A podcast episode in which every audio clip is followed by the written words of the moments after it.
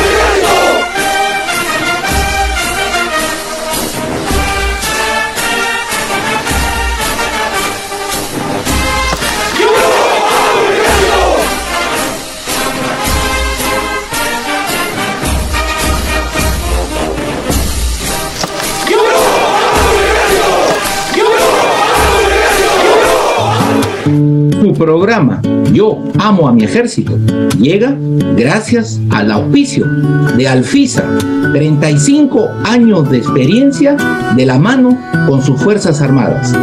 Calidad de sus prendas. Tienda en el cuartel general del ejército y por nuestra página web www.alfisa.p y vía WhatsApp al teléfono 998 310 827. Envíos a todo el Perú.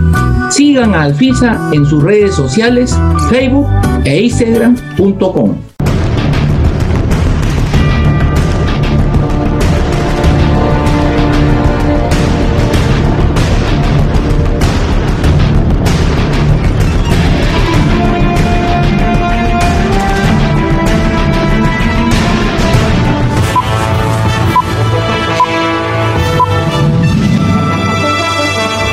Haciendo patria, cultivando valores. Yo amo a mi ejército. Bienvenido, usted ya está en el centro de la noticia. El 2022 con fuerza, calidad y la pasión de siempre. Amigos, bienvenidos a su programa Yo amo a mi ejército. Soy el teniente coronel, Ejército del Perú en situación militar de retiro, José Andrés Bravo Mendoza, director de este programa.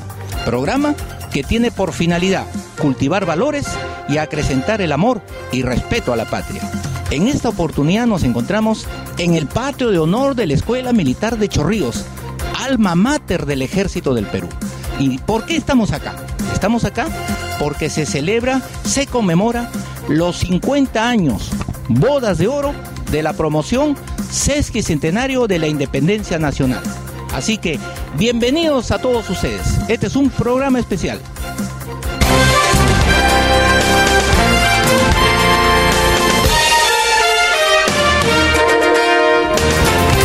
Esta semana, programa especial por la victoria peruana en el Alto Cenepa.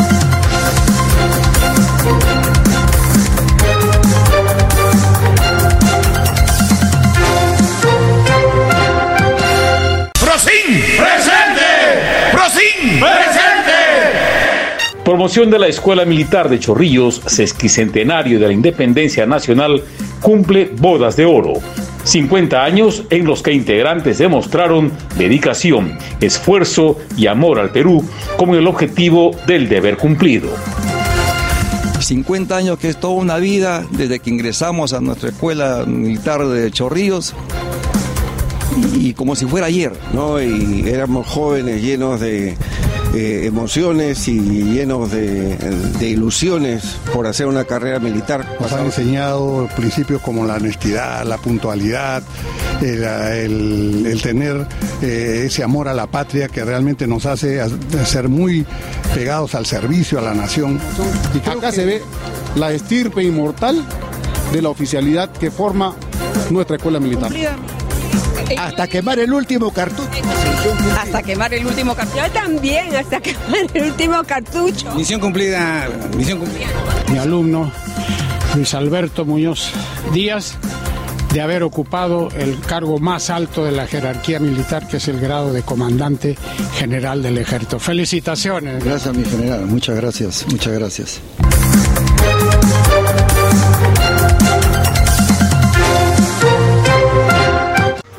Programa Yo Amo a mi Ejército ubica oficial que en 1995 comandó la patrulla de rescate de tripulación de helicóptero que se precipitó a tierra durante el desarrollo de operaciones del conflicto con el vecino Ecuador en el Alto Cenepa. Instalamos el combo de salvamento, me enganché en el, en el arnés, en el arnés y, y inicié el descenso. 30, 40 metros, ya no daba más la máquina, Foncho realmente ha hecho un esfuerzo muy grande, ha forzado la máquina, pero era una vida humana. Hemos llegado, he llegado hasta la parte de abajo y lo encontré al, al, técnico Pasapera.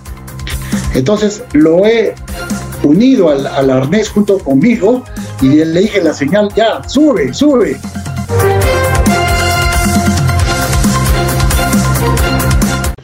En la secuencia Fuerzas Armadas en Acción, lo último del acontecer noticioso de nuestra Marina de Guerra y Fuerza Aérea del Perú.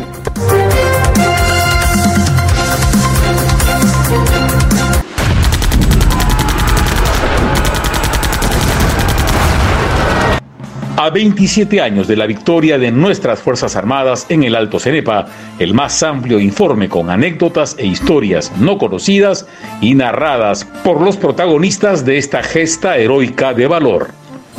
Era un momento bastante álgido, era un momento en el que había que levantar la moral. Entonces, en ese momento, ese creo, esa lista de honor, se hizo con la idea de sentirnos que esto recién comenzaba.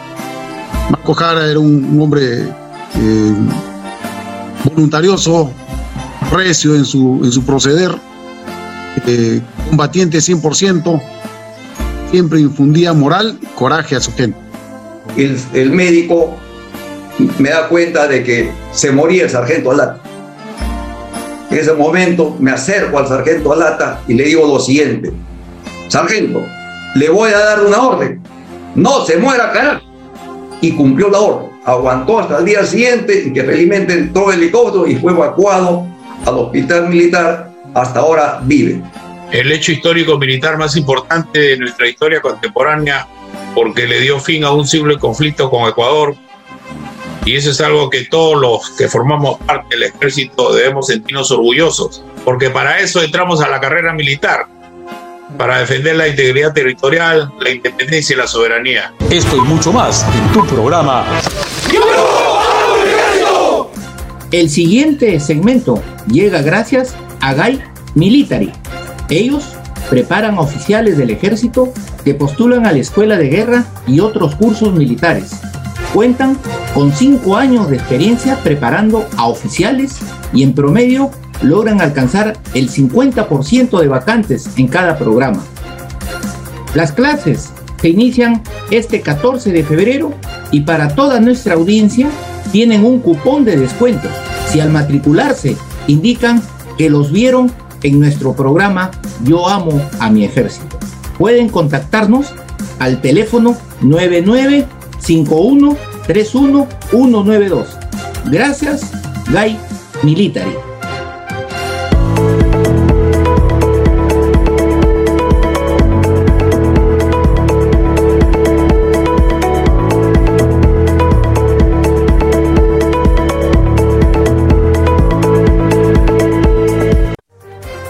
Y bien, ya está usted en el centro mismo de la noticia y desarrollamos la información. Y damos inicio a la información con un acontecimiento de esta semana en la que la promoción sesquicentenario de la independencia nacional, PROSIN, cumplió sus bodas de oro, 50 años de amor al Perú. Y su programa, Yo amo a mi ejército, ha preparado este informe. Veamos. La patria. En esta oportunidad nos encontramos en el patio de honor de la Escuela Militar de Chorrillos, alma mater del Ejército del Perú. ¿Y por qué estamos acá? Estamos acá porque se celebra, se conmemora los 50 años, bodas de oro de la promoción Sesquicentenario de la Independencia Nacional. Así que, bienvenidos a todos ustedes. Este es un programa especial. Todo lo podría olvidar. Mis días luminosos, mis días oscuros, menos mi escuela, que forjó mi alma y dio razón a mi existencia. Menos tu generoso mar, chorrillos. Todo lo podría olvidar.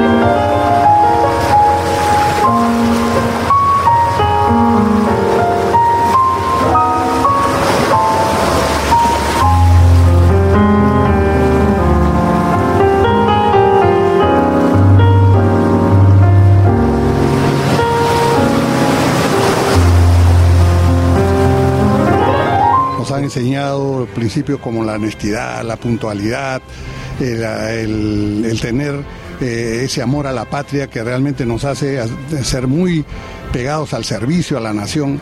Y creo que ojalá todos los peruanos pudieran tener un baño, pasar por esta escuela, aunque sea como una pasantía, ¿no? para que realmente puedan acoger esas virtudes que todos los peruanos necesitamos, particularmente los políticos. Hey Jude.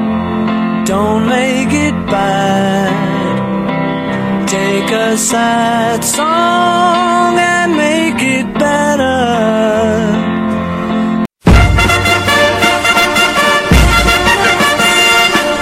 Remember to let her into your heart, then you can start. en la escuela su paso triunfar, porque el futuro reposa, el ejército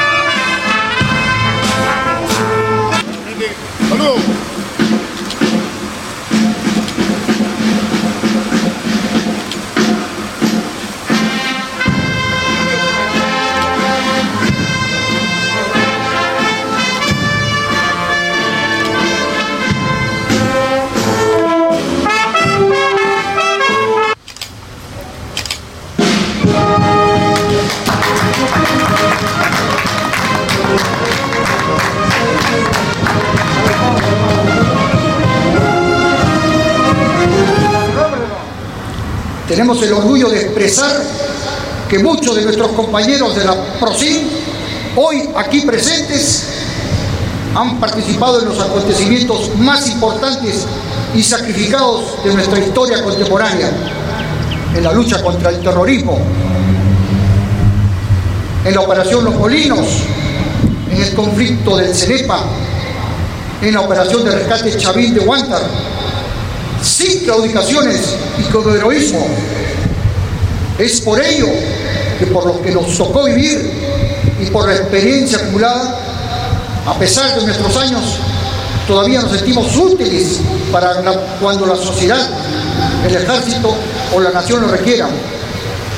Satisfacción y también, muy importante decirlo, que vivir con la conciencia tranquila.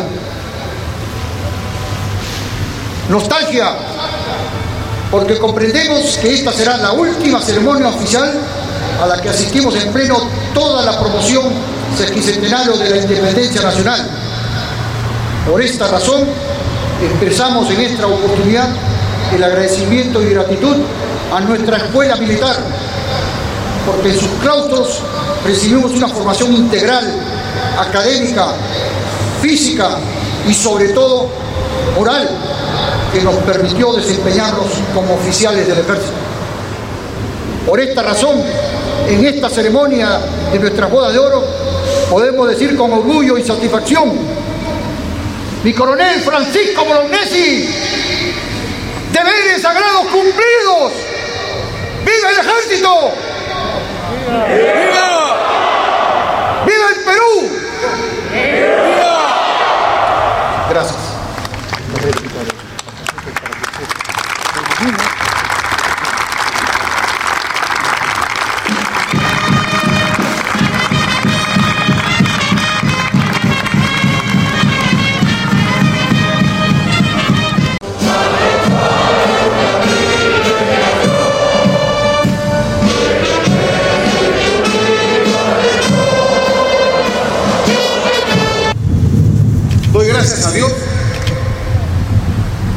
oportunidad que se me brinda de dar algunas palabras a nombre del ejército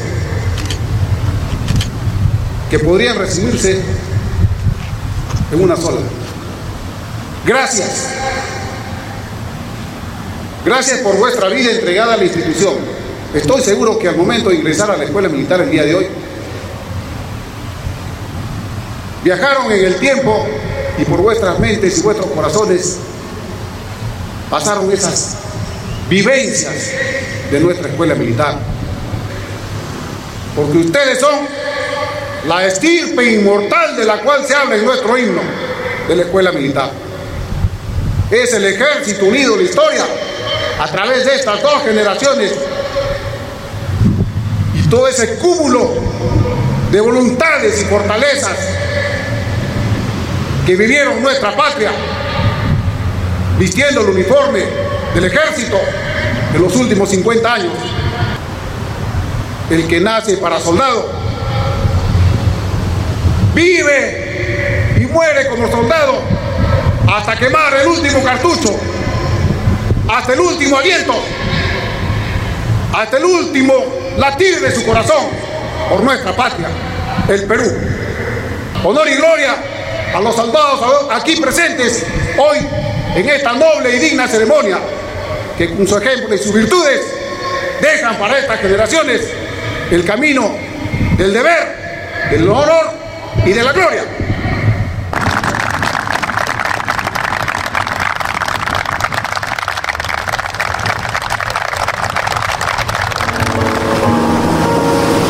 Todo lo podría olvidar. Mis días luminosos, mis días oscuros, menos mi escuela, que forjó mi alma y dio razón a mi existencia. 50 años que es toda una vida desde que ingresamos a nuestra escuela militar de Chorrillos y como si fuera ayer. Hace un momento pensaba que estaba postulando. Mucho recuerdo a los depositados civiles. En esa época veníamos desde provincias a la escuela militar a continuar con los exámenes. Entonces nos traían de diferentes regiones para estar aquí. Y nos encontramos gente de- del norte, del sur, del centro, y hacían una Copa Perú. Jugábamos sin zapatos porque no había ni zapatillas en ese tiempo. la Copa Perú era acá en la Escuela Militar de Chorrillos. Acá se inició la Copa Perú, creo, porque de ahí... O sea, los postulantes eran de todo, de todos los, lo- las regiones, de todas las regiones. Excepto la segunda región que era Lima, ¿no? Todo lo podría olvidar. mis días luminosos, mis días oscuros, menos mi escuela, que forjó mi alma y dio razón a mi existencia. Sí, efectivamente llegar acá al patio de honor es una sensación realmente de mucho júbilo, llena de añoranzas y sobre todo después de 50 años de haber egresado como oficial. ¿no? Nosotros la primera vez que vimos este patio fue el año 1968 y realmente encontramos una vida nueva, una vida llena de retos, una vida llena de trabajo, de amor a la patria. Y eso realmente este, vivimos, lo tenemos en el corazón y cada vez que acudimos a este patio aflora todos estos sentimientos que realmente nos hace sentir muy bien. Todo lo podría olvidar. Mis días luminosos, mis días oscuros, menos mi escuela, que forjó mi alma y dio razón a mi existencia. Y acá está la familia militar. Acompañaron a sus esposos por 43, por 47 años, 47 años, eh, digamos, este, compañeras del esposo, para que el esposo pueda cumplir su misión que le dio la nación. Señora, sentimientos encontrados el día de hoy. Uy, qué bravo. Me han hecho llorar. Porque me imaginé, de verdad, a mi esposo como los cadetes jovencitos y ahora, 50 años, hay que agradecerle a Dios que por lo menos estamos con salud, con vida y que sigan más años. No, y ustedes están jóvenes, tienen para largo todavía. Tú tiene que salir adelante. Estamos saliendo adelante, estamos saliendo. Nosotros y por nuestros hijos.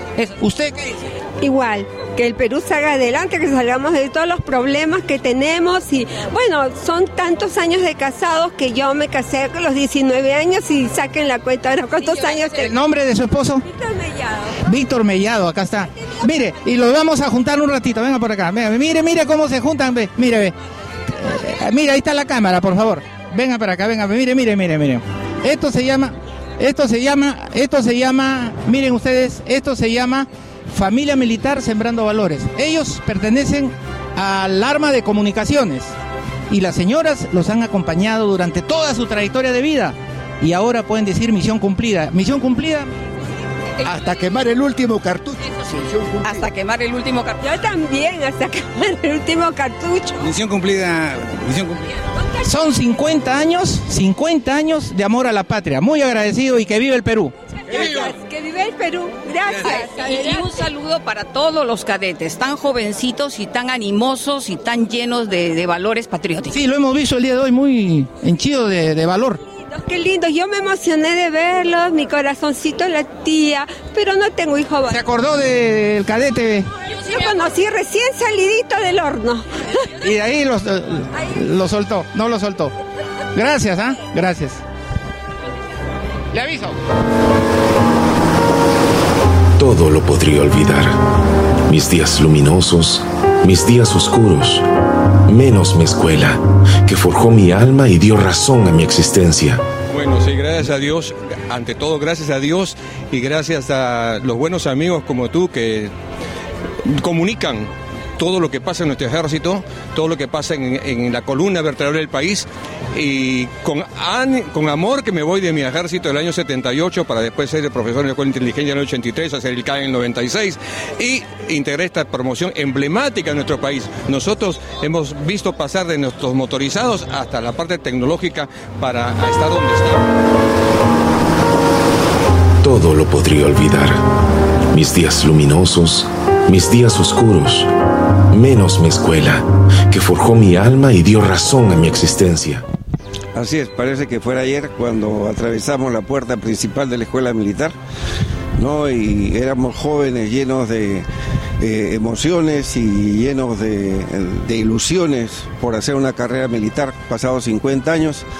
Somos una promoción que este, ha dado muchos lauros realmente al ejército y también a la nación, porque hemos tenido participación en la cual este, eh, se puede decir que hemos eh, cumplido ¿no? con la misión que nos asignaron cuando ingresamos a esta escuela militar, defender a nuestra patria. Rodríguez del.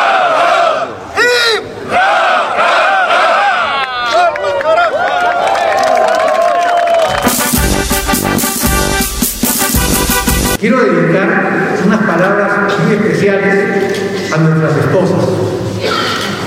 bellas mujeres, valientes y decididas, porque sin su apoyo permanente no hubiéramos podido cumplir con la demanda de nuestra profesión. Ellas nos acompañaron a todos los lugares donde fuimos.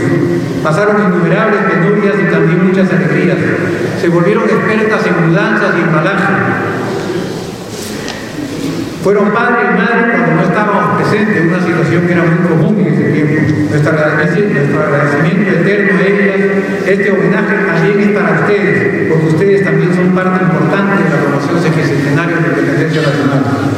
¡Prosil! Nunca me podré olvidar que fue en 68 con la ilusión de triunfar ingresamos a la escuela militar. Todos éramos muchachos con la ambición de aprender. Con el transcurso del tiempo un ejemplo poder ser. Y transcurrieron los años y fue en 72 240 cadetes juraban a la nación defenderla con su vida y mantener el honor, defenderla con su vida y mantener el honor. Así se formó la PROSIN como la mejor promoción.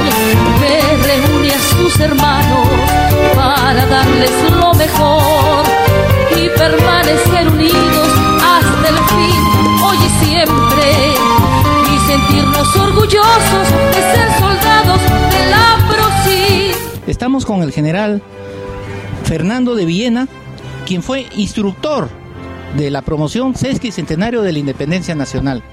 Y estamos también con su alumno de mi general de Villena, quien fue el general Alberto Muñoz, que llegó a ser comandante general. Miren ustedes, el profesor y su alumno llegó a ser comandante general. Mi general de Viena, sentimientos encontrados el día de hoy. Es muy difícil expresar con palabras lo que siento yo en este momento. Pero el corazón me late porque tengo el orgullo de estar con mis alumnos a los cuales los uh, ayudé en su formación, en su preparación, en su instrucción durante cinco años. Tres años como cadetes de ingeniería en la escuela militar, un año como subtenientes de ingeniería en el curso complementario y después un año como tenientes y en el curso básico. Y la gran satisfacción de que estos uh, colegas míos y estos uh, alumnos míos hayan cumplido cabalmente el juramento que hicieron al recibirse y en este caso personal de mi hermano, mi alumno Luis Alberto Muñoz Díaz, de haber ocupado el cargo más alto de la jerarquía militar, que es el grado de comandante general del ejército. Felicitaciones. Gracias, mi general. Muchas gracias. Muchas gracias. Mi general Muñoz, los que hemos tenido la suerte de elaborar con usted, nos sentimos hoy más orgullosos que nunca. ¿Sabe por qué? Porque el legado que ustedes nos han ido dejando, y usted particularmente que ha llegado al más alto cargo de la institución Comandante General del Ejército, en esta oportunidad que se conmemora los 50 años, la boda de oro de la promoción Sesqui Centenario de la Independencia Nacional, estar al costado de su instructor, de quien lo formó. Lo habrá formado muy bien, mi general, para que usted haya llegado al más alto cargo. Lo escuchamos. Sí, bueno, muchísimas gracias. En verdad, tal y conforme lo manifiesta el general de Viena, esta es una ocasión tremendamente eh, eh, grande, con mucha emotividad para nosotros. Son 50 años que egresamos de la escuela militar y volvemos a nuestra escuela con nuestros instructores, también a ellos rendirles un homenaje de agradecimiento, porque son ellos los que nos dieron aquella fortaleza, esa mística, esa moral que permitieron que nos pudiésemos desempeñar como oficiales del ejército. A la escuela militar nuestro agradecimiento, a nuestros instructores, como he manifestado, y a todos aquellos que permitieron que nosotros pudiésemos desarrollar nuestra carrera y el día de hoy estar con nuestras familias este, cumpliendo ese anhelo de celebrar 50 años de egreso. Es maravilloso, es motivo de dar gracias a Dios. Miguel de Viena, el instructor tiene un objetivo cuando está pues en la escuela militar y el objetivo es formar sus cadetes, ¿no? Formar sus cadetes, instruirlos, darles las enseñanzas que lo conduzcan por el camino del bien. ¿Usted considera que habiendo pasado 50 años, ¿se cumplió el objetivo? Yo diría que han superado el objetivo, completamente superado. Sí. ¿Y usted, mi general? Dios ha permitido que nuestra promoción alcance el lugar que ha venido ha desarrollado y más allá de todo ello hemos sido partícipes de muchos de nuestros compañeros de los momentos más importantes de nuestra historia contemporánea, de manera que nos sentimos orgullosos de encontrarnos eh, el día de hoy donde estamos. Así es, y a los amigos del programa Yo Amo Mi Ejército le decimos una cosa. ¿Cuál es la finalidad del programa? Cultivar valores y acrecentar el amor y respeto a la patria. Esto que estamos viendo acá, esto se llama patria. Esto es valores, esto es amor al Perú. Rodríguez del.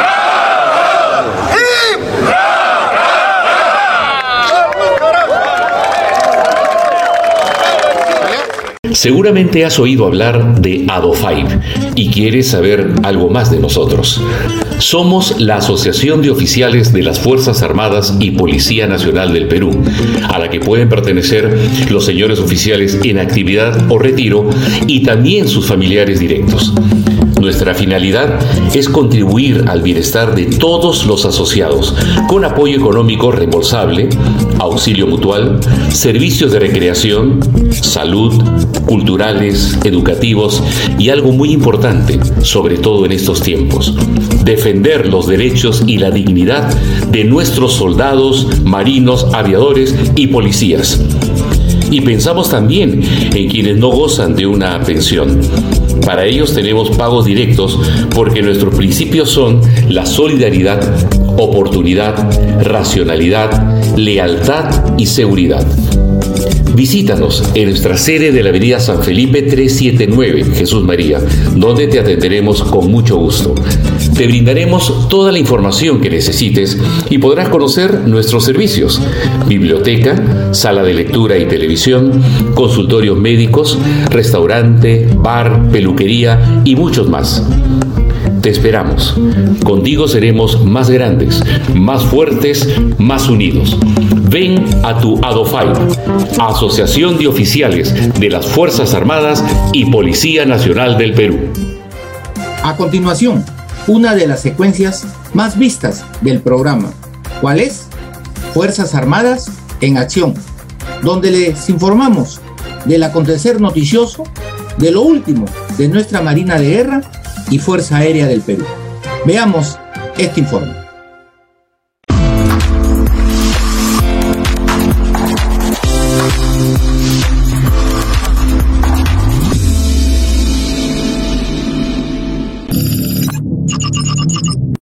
Como parte de las actividades de inspección tras el derrame de hidrocarburos ocurrido en la refinería La Pampilla, la Autoridad Marítima Nacional continúa con las labores de supervisión de los trabajos de contención, erradicación, control y mitigación de las áreas marítimas y costeras de las playas Cabero en Ventanilla, Santa Rosa y el balneario de Ancón, afectadas por el derrame de petróleo. Como parte de su formación profesional, alumnos de segundo y tercer año del programa de formación profesional técnica de infantería de Marina del Instituto CITEN visitaron el buque multipropósito BAP Pisco. Durante el recorrido pudieron conocer el misionamiento y características de la citada unidad naval. Personal naval es distinguido por el Instituto de Cooperación para la Seguridad Hemisférica. El capitán de fragata Roberto González Cuadros y el técnico supervisor segundo José Bustamante Lozano recibieron la Medalla de Felicitación del Ejército de los Estados Unidos de América, otorgada por el Instituto de Cooperación para la Seguridad Hemisférica, gracias a sus servicios como instructores y directores de cursos. La ceremonia se llevó a cabo en el Fuerte Benning, Columbus, Estados Unidos. El Paseo de los Héroes Navales, ubicado en el centro histórico de Lima, fue totalmente renovado. Dicha obra ha sido entregada por el alcalde de Lima, Jorge Muñoz Wells, en una simbólica ceremonia que contó con la presencia del comandante general de la Marina, almirante Alberto Alcalá Luna. En el marco del viaje de instrucción en aguas ribereñas, VIAR 2022, se realizó en el puerto de Pucallpa la ceremonia de zarpe de las cañoneras fluviales, BAP Marañón y BAP Ucayali, que llevan a bordo a 56 cadetes de segundo año de la Escuela Naval del Perú, rumbo a la ciudad de Iquitos. Durante su permanencia en la ciudad pucallpina, los cadetes conocieron las capacidades y entrenamiento del personal perteneciente a las unidades y dependencias de la comandancia de la Cuarta Zona Naval se realizaron las ceremonias de presentación de los técnicos supervisores maestros de las diferentes dependencias de la Marina de Guerra del Perú. Dichos actos contaron con la presencia de diversas autoridades navales y se oficializaron en las diferentes zonas navales de nuestro país. Se realizaron significativas ceremonias en diversas instalaciones navales y plazas públicas, en conmemoración del 156 aniversario del combate naval de Aptao, las mismas que contaron con la participación de autoridades navales, civiles y personal en comisión. Durante los actos se recordó la trayectoria del insigne marino peruano, contraalmirante Manuel Villar Olivera, quien en 1866 alcanzó la gloria en el combate naval de Aptao, donde enfrentó a la flota española, al mando de la escuadra aliada peruano-chilena. La Marina de Guerra del Perú en cumplimiento a lo ordenado por el Comando Conjunto de las Fuerzas Armadas, ha desplegado a su personal naval y unidades terrestres en las zonas de su jurisdicción, en apoyo a la Policía Nacional, dentro del marco del estado de emergencia decretado en Lima y Callao, con la finalidad de contribuir al mantenimiento del control del orden interno, en apoyo de la Policía Nacional del Perú. Las diversas operaciones se realizarán en estricto cumplimiento a las normas vigentes, en salvaguarda de los derechos humanos durante la octava campaña científica del Perú en Antártida. Los investigadores, científicos y marinos a bordo del buque oceanográfico BAP Carrasco trabajan intensamente en los diferentes estudios y programas que incluyen el presente viaje al continente blanco.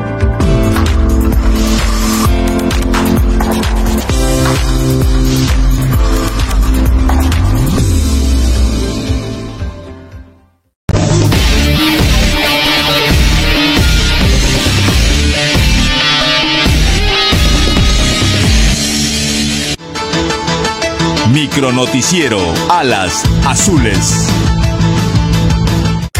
Comando de Operaciones. Las aeronaves y personal del Grupo Aéreo número 3 continúan brindando un indispensable apoyo a sectores fundamentales del Estado. Tres operaciones puntuales han destacado en estos primeros meses del 2022.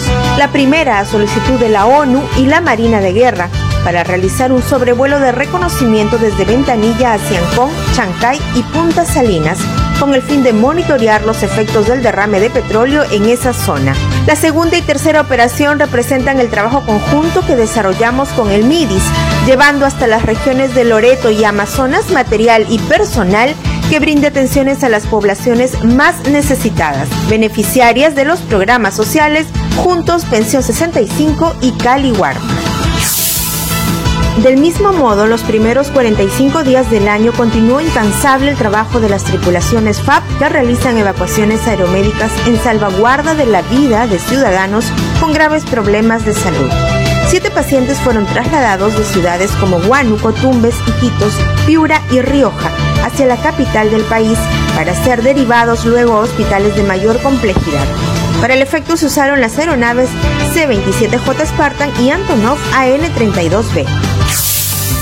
El Grupo de Fuerzas Especiales desarrolló en Pucusán el seminario de estandarización en técnicas de operaciones especiales, recuperación de personal y control aéreo y ataque terminal, dirigido al personal de instructores, capacitación realizada con el objetivo de estandarizar las técnicas y procedimientos de tiro con fusil y con pistola, practicar los procedimientos de tomas de instalaciones, práctica de primeros auxilios en coordinación con el Centro de Competencias en Rescate y Evacuación Aeromédica. Dirección General de Personal. Gracias a una coordinación entre el Ministerio de Defensa y la Fuerza Aérea del Perú, el área de hospitalización del Centro de Salud Las Palmas recibió la donación de 15 camas y colchones, incrementando así la capacidad de hospitalización del personal militar de los diferentes centros de formación de la base aérea Las Palmas. Dirección General de Logística. Bajo el lema Si una aeronave está volando es porque el CEBAT está trabajando, los integrantes del Servicio de Abastecimiento Técnico conmemoraron su aniversario de creación con una significativa ceremonia desarrollada en sus instalaciones. Dirección General de Educación y Doctrina. 29 cadetes del segundo año de la Escuela de Oficiales concluyeron con éxito el segundo programa básico de técnicas de supervivencia en la montaña de la SMON, donde fueron instruidos en navegación terrestre, prevención de accidentes, seguridad y salud en el trabajo, primeros auxilios, medicina de altura, técnicas en rescate y descenso operativo, técnicas de supervivencia en la montaña y procedimiento técnico físico en obstáculos. Región Norte. El Grupo Aéreo número 11 conmemoró los 27 años de inmolación heroica de los pilotos Coronel FAB Víctor Maldonado Vegaso y el comandante FAB Enrique Caballero Rego en el conflicto del CENEPA del año 1995 con el país vecino del Ecuador mediante una ceremonia que se realizó en la Plaza Héroes del CENEPA. Región Sur. El Grupo Aéreo número 2 realizó una ceremonia en conmemoración por el cuadragésimo primer aniversario del Día del Mecánico de Helicóptero, rindiendo homenaje a quienes cumplieron la doble función de mecánicos a bordo y artilleros de los helicópteros durante las operaciones del combate en falso paquilla, apoyando de modo decisivo las operaciones helitransportadas que fueron vitales para obtener la victoria. Personal del destacamento aéreo de Tacna se hizo presente en significativas ceremonias organizadas por el Ejército del Perú, como fueron la conmemoración del 41 aniversario de las operaciones de la Cordillera del Cóndor en las instalaciones del cuartel Gregorio Albarracín y la ceremonia de homenaje al mayor del Ejército Luis Alberto García Rojas, quien entregó su vida en 1995 durante las operaciones del Alto Cenepa, acto que se desarrolló en las instalaciones del cuartel Tarapacá. Región Oriente. El comandante general del ala aérea número 4, mayor general FAB Ángel Martín Ríos Moncada, presidió la ceremonia de reconocimiento del comandante FAB Carlos Enrique Vinces Pacheco como comandante del agrupamiento aéreo de Juanjuí, acto que contó con la presencia del personal militar y civil de la unidad. Desde el Grupo Aéreo número 42 se realizaron en la aeronave Twin Otter los transportes aeromédicos a un paciente de 74 años de la localidad de Soplín Vargas y a una paciente de 21 años desde la localidad El Estrecho hasta la ciudad de Iquitos para ser atendidos de emergencia en el hospital regional. Micronoticiero Alas Azules. Un mes de febrero de 1995 en pleno campo de batalla, se ejecuta y realiza una proeza médica. ¿Quién la hizo? El doctor Luis Fernando Gutiérrez Vera, que en esa época era mayor de la sanidad del ejército. Extrae del cerebro de un soldado una bala que había sido disparada por el enemigo. El doctor posteriormente llega a ser coronel del ejército y lamentablemente partió al más allá el 10 de mayo del año pasado. Antes de fallecer, le pide a su esposa que incineren su cadáver y que sus cenizas sean esparcidas en el Cenepa, ahí donde él salvó vidas. Imagínense usted ese pedido que hace el doctor. Nosotros, en este mes en que se conmemora los 27 años del Cenepa, queremos rendir un homenaje a nuestro amigo el doctor Luis Fernando Gutiérrez Vera por esa proeza que realizó y que es un legado para todos nosotros. Empleando la tecnología, conversamos con él. Veamos. Doctor Luis Fernando Gutiérrez Vera, cuando usted estaba en el puesto de socorro móvil, eh, nos contaba la vez pasada que conversamos que comenzaron a llegar los heridos. Hagamos cuenta que era una clínica y comenzaban a llegar los heridos continuamente, eh, digamos, este, y heridos de gravedad. Fueron viniendo heridos, efectivamente, pues venían heridos, amputados por haber pisado las minas uh, antipersonales.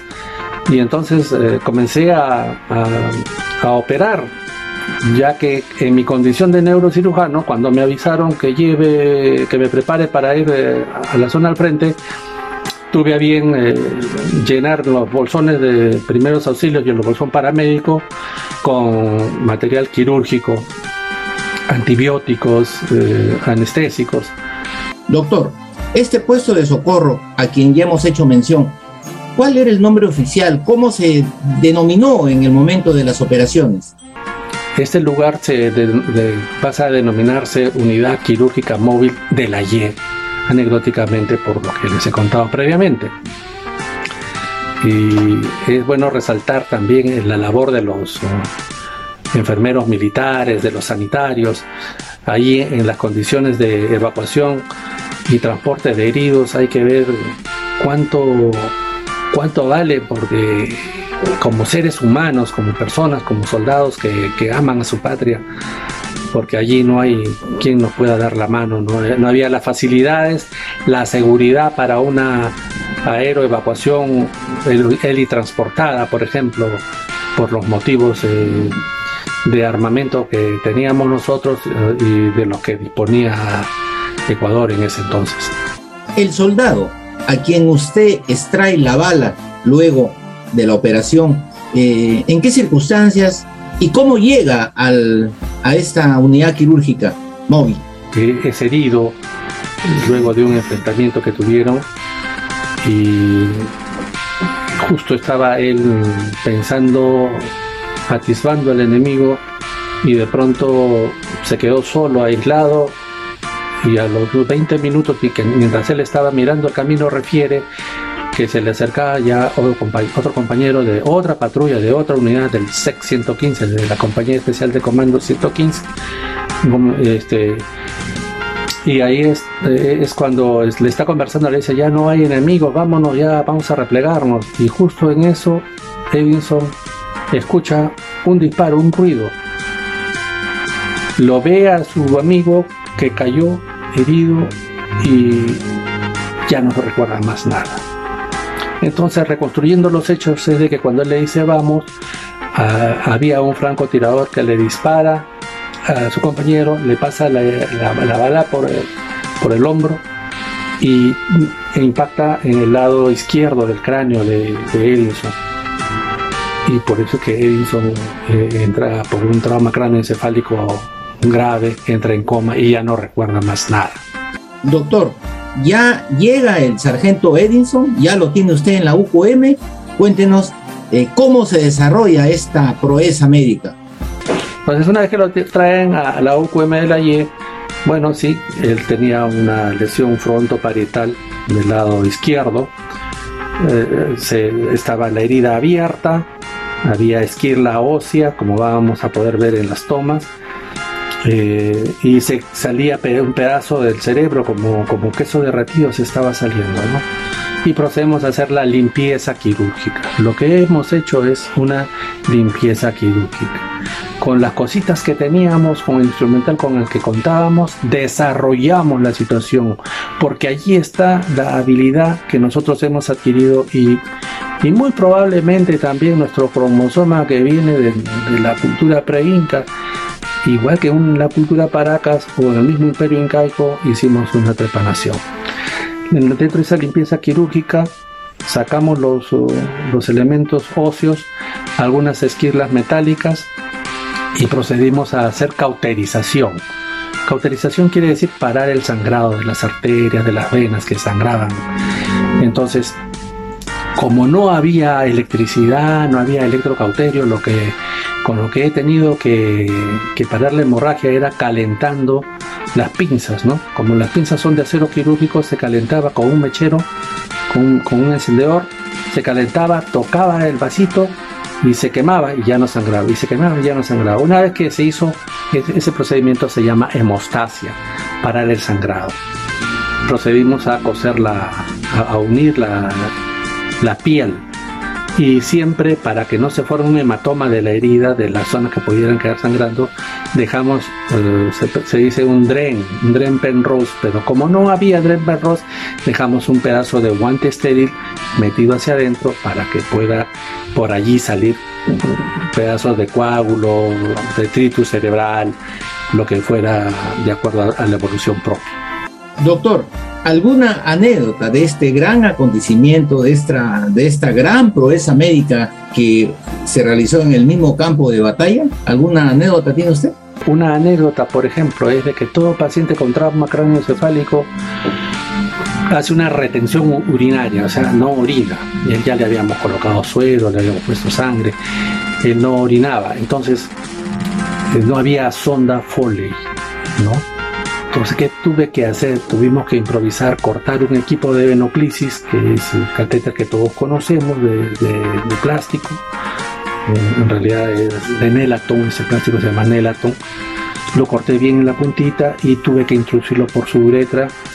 Y me acuerdo mucho que sacamos casi dos cantinas, vale decir algo así de un litro 800 de orina que, que quedaba de- mm, eh, retenida porque cuando uno sufre un golpe fuerte en la cabeza la- se cierran la- la- los esfínteres vesicales y hace retención urinaria. Y entonces esa es una anécdota no, no contada anteriormente, recién ahora aprovecho la oportunidad para decirlo porque queda grabado en uno y tenemos eh, material gráfico que documenta este hecho.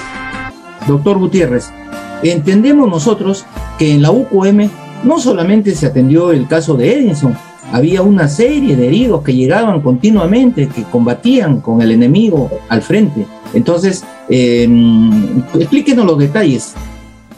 heridos, amputados, eh, heridos por esquirlas. En la unidad quirúrgica móvil de la IE atendimos 60.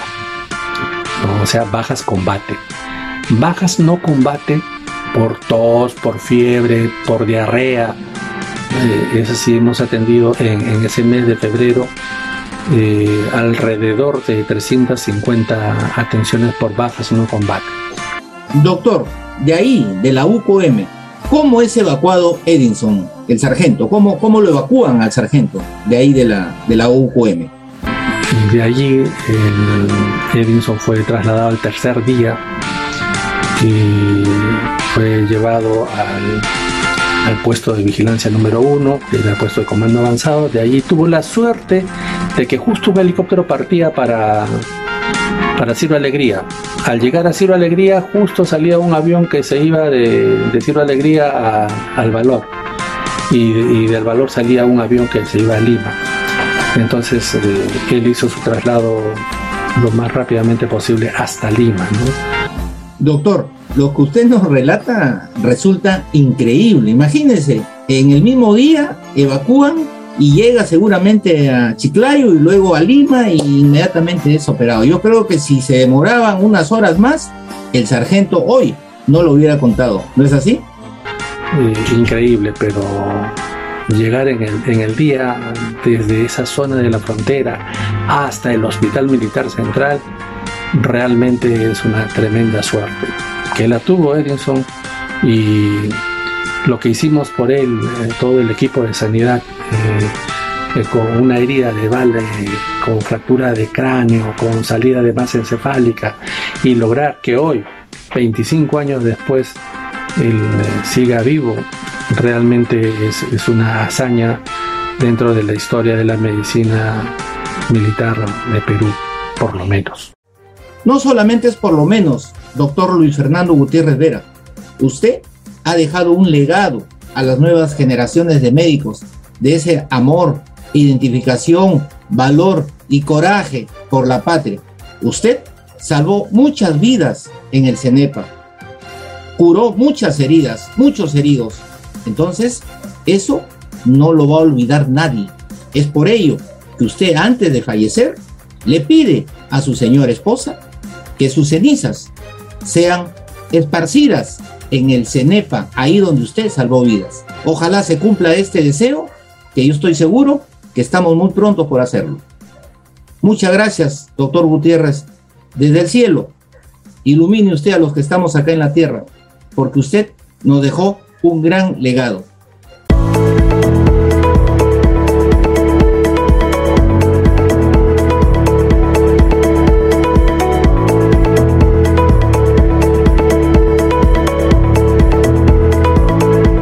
En nuestra secuencia, historias de guerra, valor y coraje, el programa ubicó al oficial que en el año de 1995 comandó una patrulla que rescató a la tripulación del helicóptero que se había precipitado a tierra.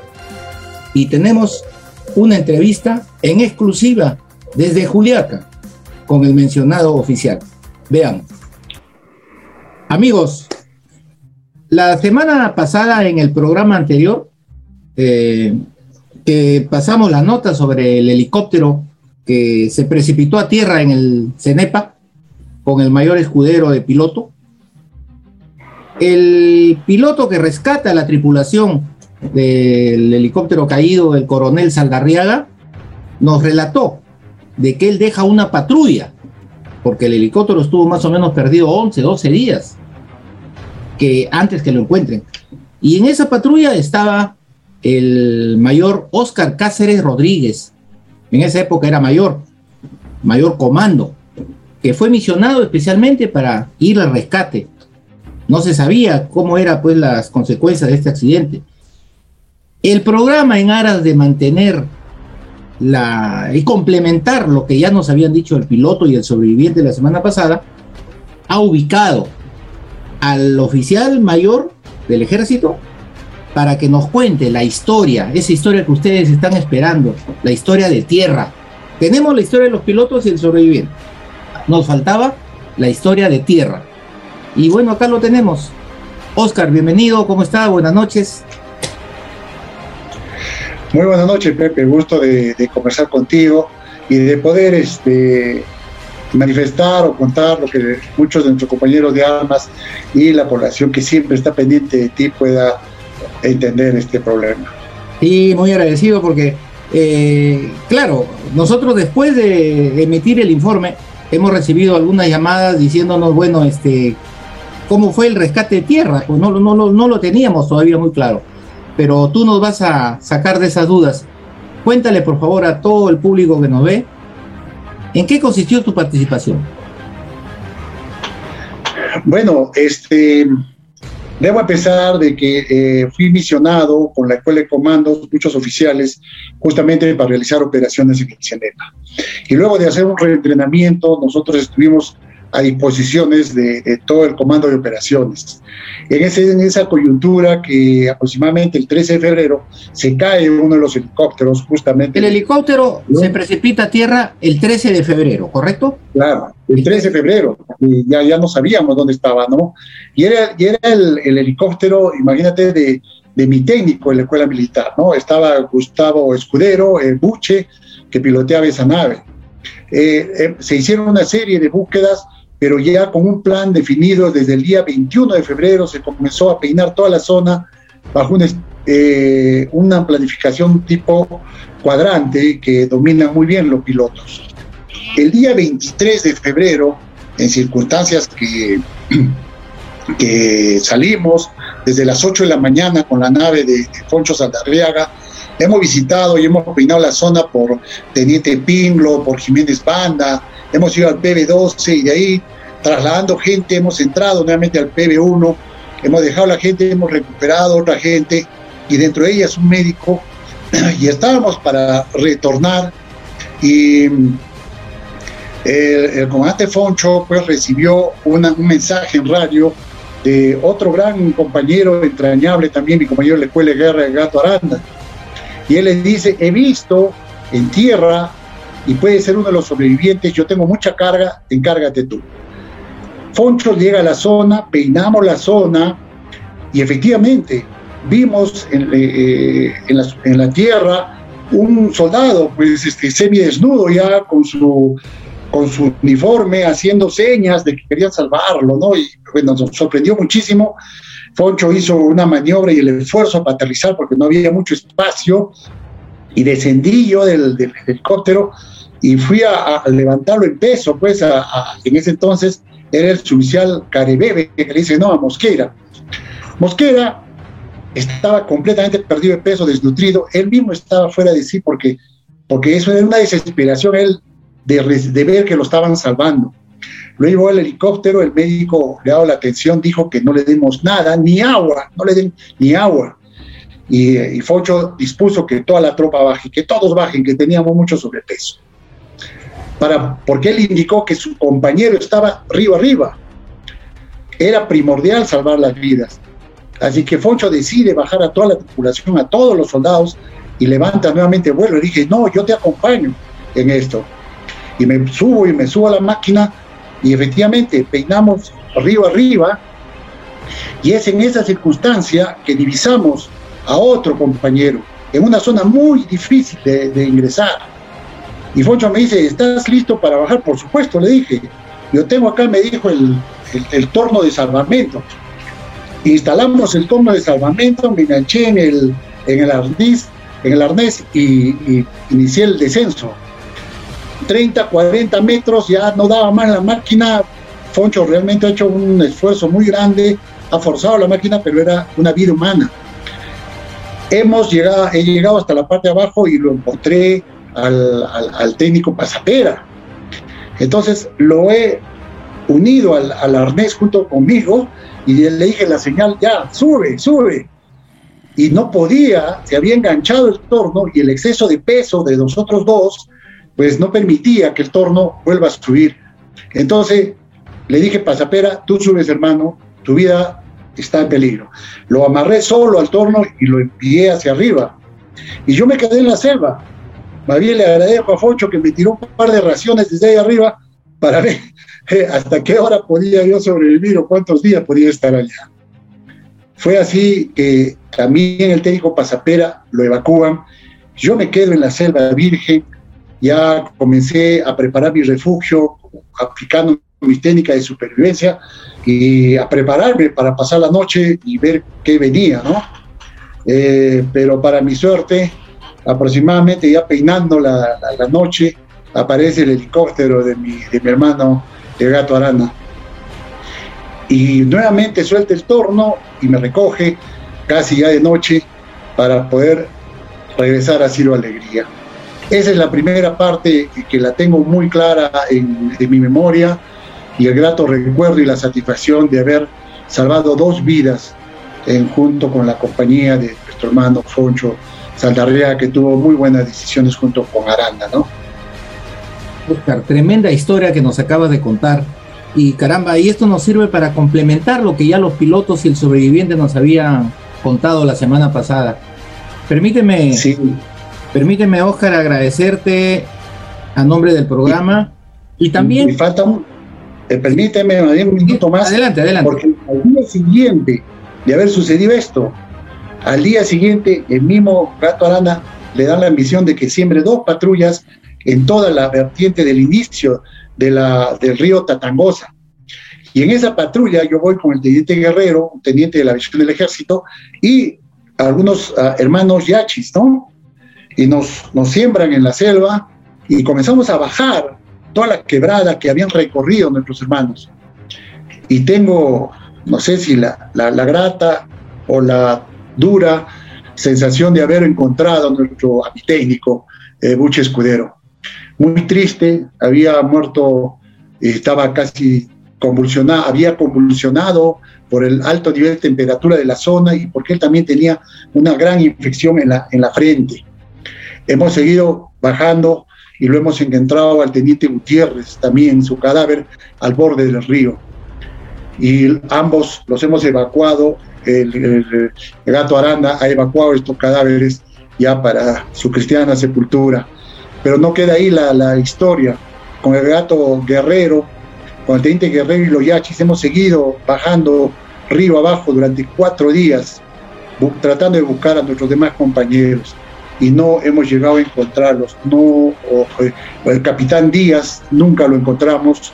Hemos llegado hasta la vertiente del río Cenepa, nos hemos entrevistado con los APUS, hemos recorrido en Pequepeque toda la zona y al final no hemos podido encontrar a nuestros demás compañeros. Es ahí donde después de casi 10 días nos evacúan de la zona y bueno, eh, es parte de la historia ahora de nuestro ejército, de la aviación del ejército, y, te felicito porque tú permites eh, a muchos que estamos en el retiro recordar estos momentos tan entrañables y tan duros, pero que lo hemos hecho con tanto amor a la patria y a nuestro ejército. La verdad que la historia que nos acaba de contar viene a complementar en parte lo que ya nos había adelantado el piloto la semana pasada con el sobreviviente. Y, mira, eh, esta, esta historia que, que, que, has vertido es única, nadie la conocía, nadie la conocía. O sea, hemos hablado de la parte final, de que bueno y todo lo que hubo, pero queremos agradecerte por tener el coraje de contarnos esta historia.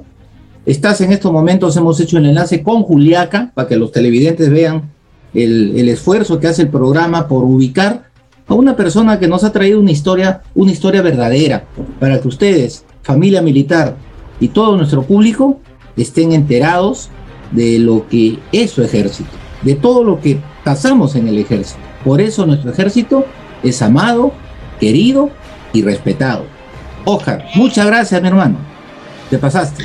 Te agradezco a ti, Pepe, y te felicito porque por medio de tu programa mantienes viva no solamente la emoción, sino todo aquello que nosotros hemos vivido en los momentos que hemos estado en nuestra institución y seguimos amando a nuestro ejército gracias a esa contribución que tú haces y tienes vivo, eh, latente, nuestro ejército peruano en el corazón de cada uno de nosotros los soldados que lo hemos servido. Muchas gracias, eh, Pepe, te felicito. Gracias, Oscar. Permiso. Nos vemos, nos vemos. Esta secuencia llega gracias a Sociedad Agrícola La Pirámide empresa líder en el mercado internacional de frutas cítricas como la mandarina. Nuestra visión y objetivo es ser una empresa líder en la producción de mandarinas para exportación, respetando los estándares internacionales en cuanto a lo ecológico, calidad y responsabilidad social. Es la única empresa peruana que con su alta calidad de fruta ha sido aceptada por el mercado japonés como la mejor. Sociedad Agrícola La Pirámide es líder en el mercado. Cualquier información, llamar al teléfono 997527 Sociedad Agrícola La Pirámide, líder en el mundo de las frutas.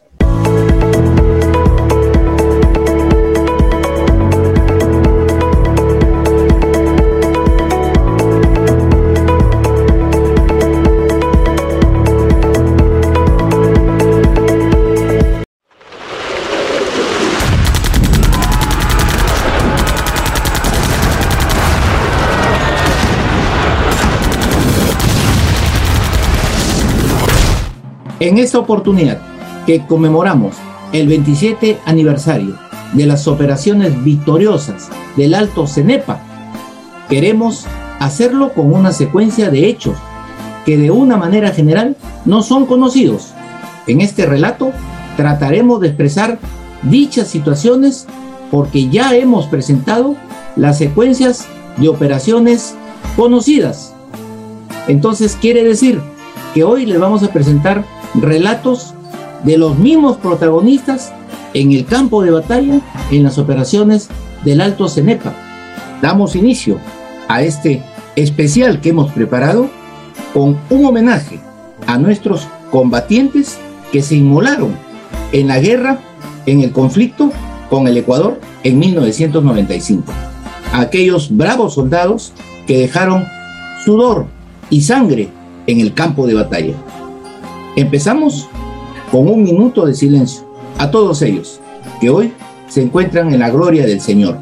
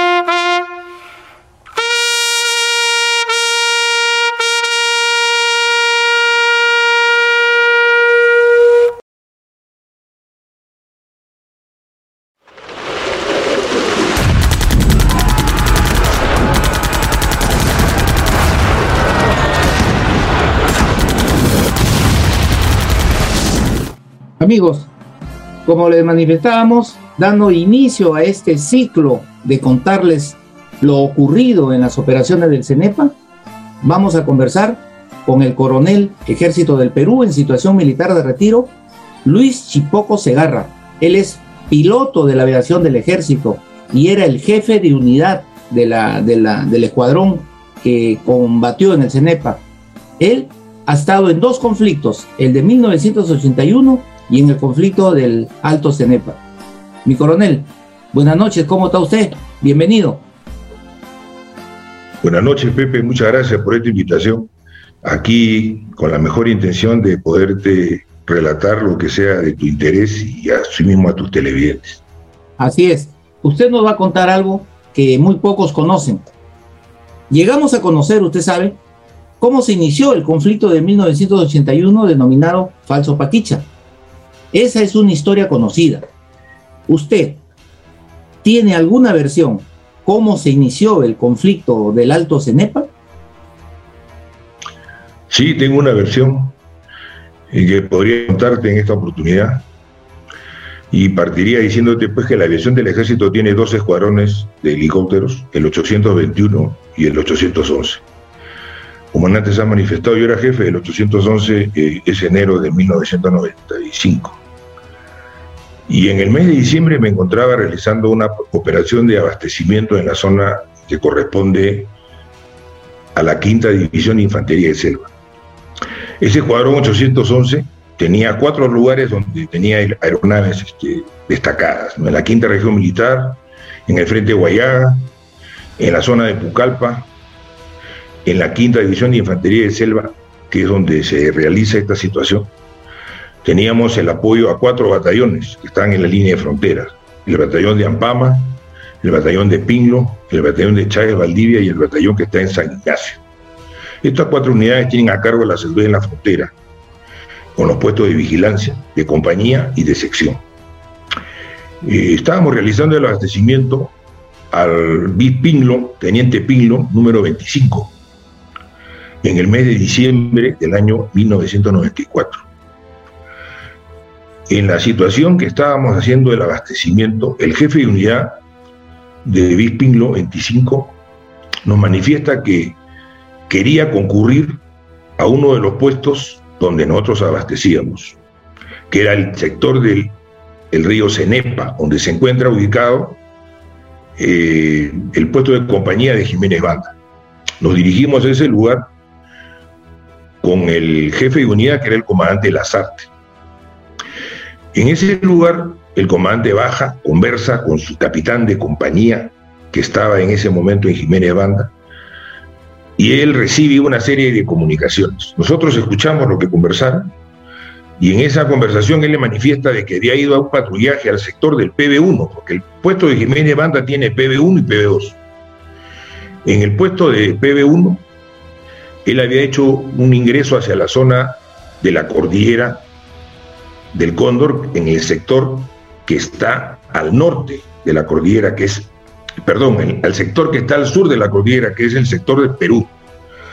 Y en ese recorrido él se encuentra con tropas ecuatorianas, en territorio peruano, en un sector denominado Pueblos Tallos. En ese lugar se realiza un intercambio y una conversación. En el intercambio él les entrega carne de monte, tallo, y recibe de ellos, que fueron las pruebas, recibe de ellos este, material de sanidad, y recibe de ellos también este, algunos víveres este, como arroz, azúcar empaquetado. En esa conversación, él recibe esa, esa información, el jefe de unidad, e inmediatamente se comunica con el general jefe de la zona a la que pertenecía el batallón Pilo. Esa es la quinta división de infantería de selva que está con sede en el Milagro.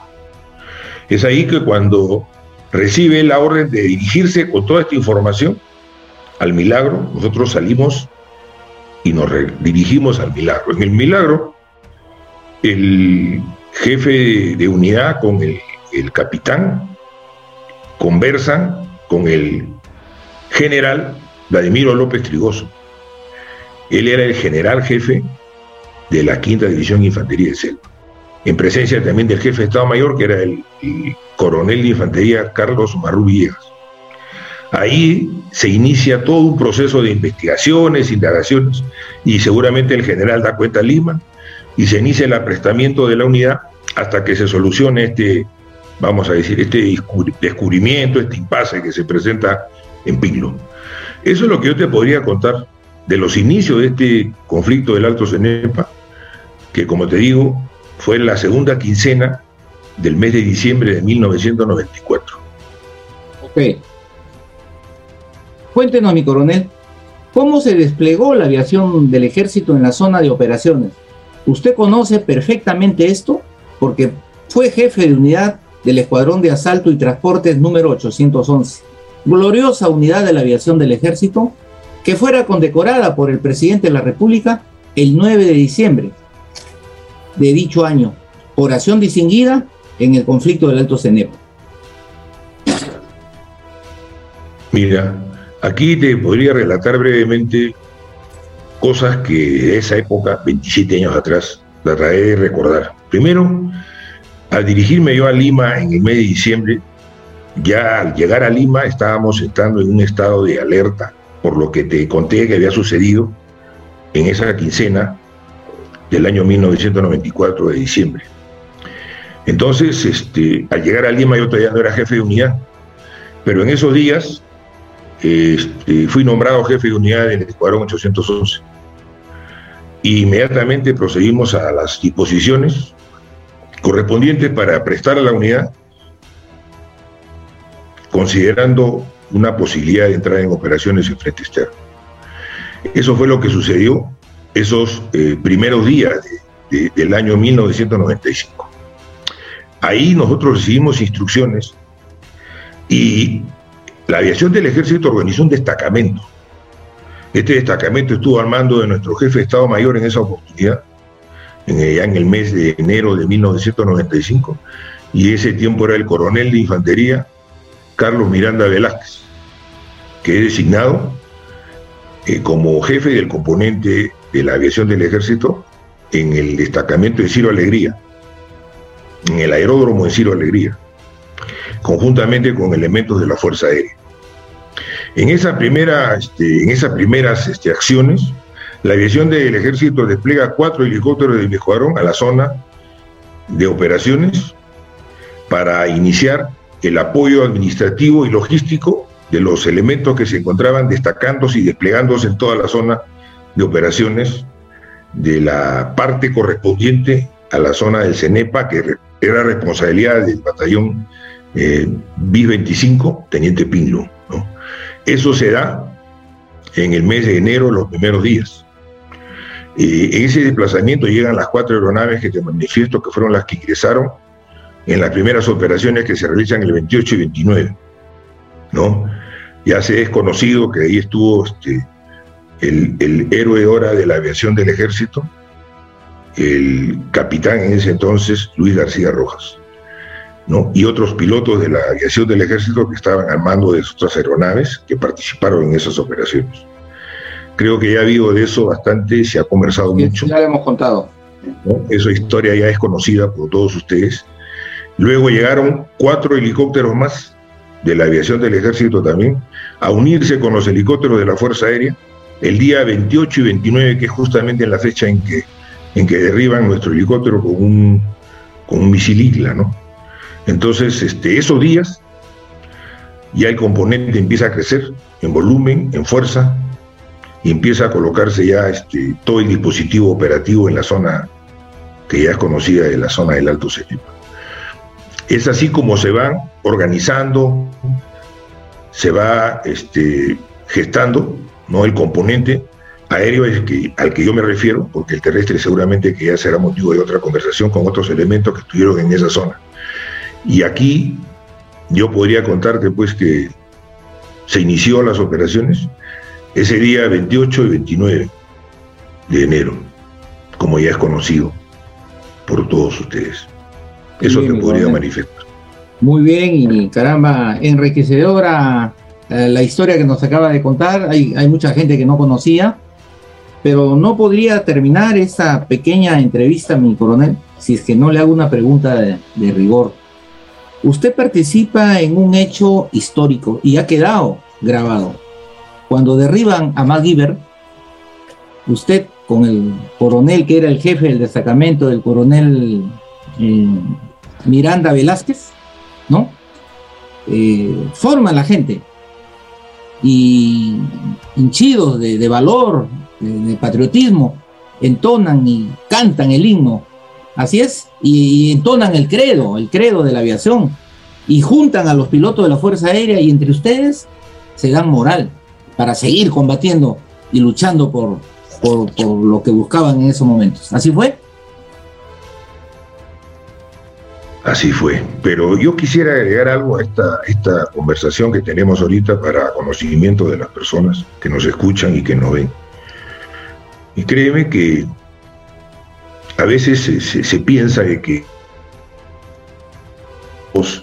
son parte de, un hecho este, como este, que no lo, tratan de, de presentar como realmente fue la, presencia de esa, esa filmación eh, realmente no, no, no la provocamos ninguno de los que estuvimos ahí.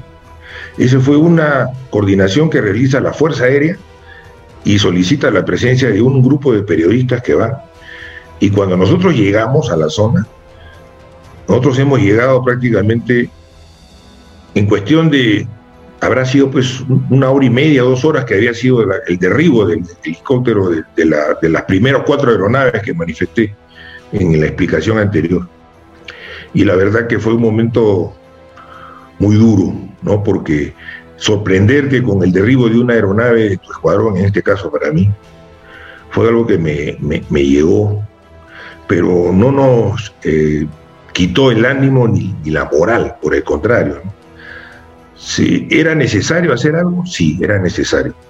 Se hizo de corazón, sin pensar en que estábamos siendo filmados. No lo sabíamos. Y esto nos hemos enterado mucho después nosotros. Y la gente que estaba en, las máquinas que salieron, ellos conocían de que había un grupo de periodistas, pero nosotros no sabíamos, porque la otra, otro grupo de aeronaves que te manifiesto, porque llegan cuatro y luego llegan cuatro más, y, y se junta un grupo de aeronaves y de tripulaciones. Era un momento bastante álgido, era un momento en el que había que levantar la moral. Entonces, en ese momento, ese credo, esa lista de honor, se hizo con la idea de sentirnos que esto recién comenzaba.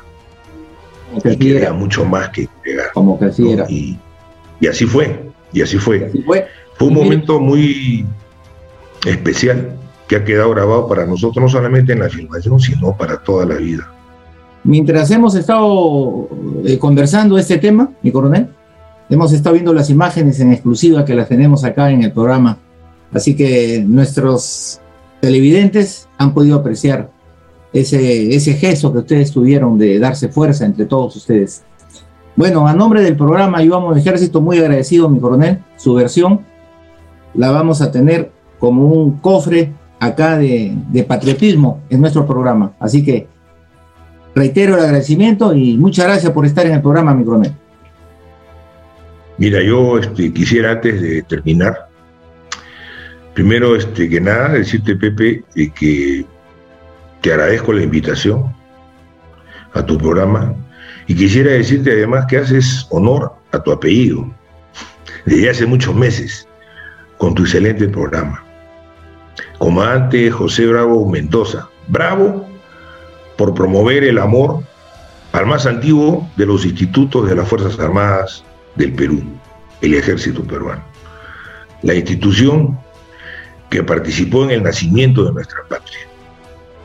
Bravo por cultivar valores y promover el amor incondicional al Perú, su historia, su presente, su futuro, triunfando como será siempre sobre sus problemas y adversidades. Pepe, yo como tú amo a mi ejército. Un abrazo y respetuosos saludos a la teleaudiencia de tu estimado programa. Muy amable por esta invitación. Muy amable a usted también y gracias por este saludo, mi coronel, que nos motiva para seguir adelante. Permiso, permiso.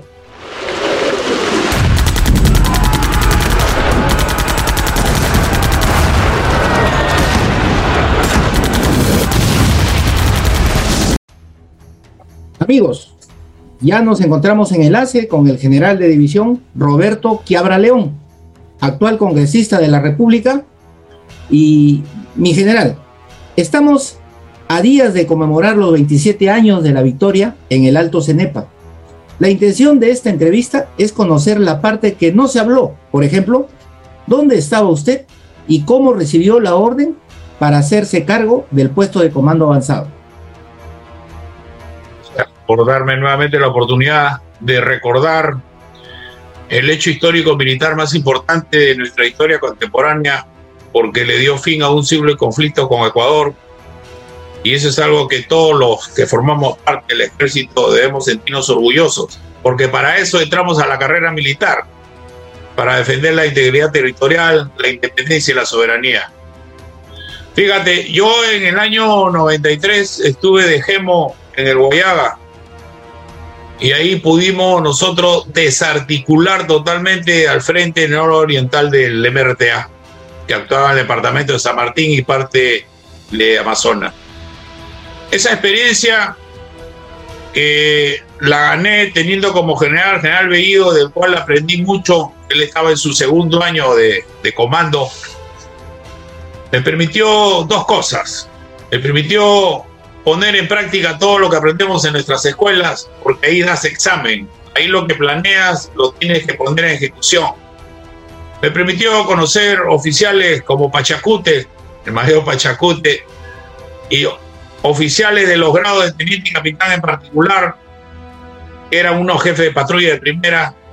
Y después algo que yo generalmente reitero, me tocó servir con los mejores soldados del Perú, los soldados de San Martín y Huánuco, que combatiendo una parte al MRTA en San Martín y la otra parte en Tingomarí y Huánuco, al Sendero Luminoso, nos demostraban que tenía una gran capacidad de orientación en la selva, natos de allá, resistentes a la fatiga. Esos chicos tenían una facilidad para saber qué comer y no comer cuando los de la costa no conocemos.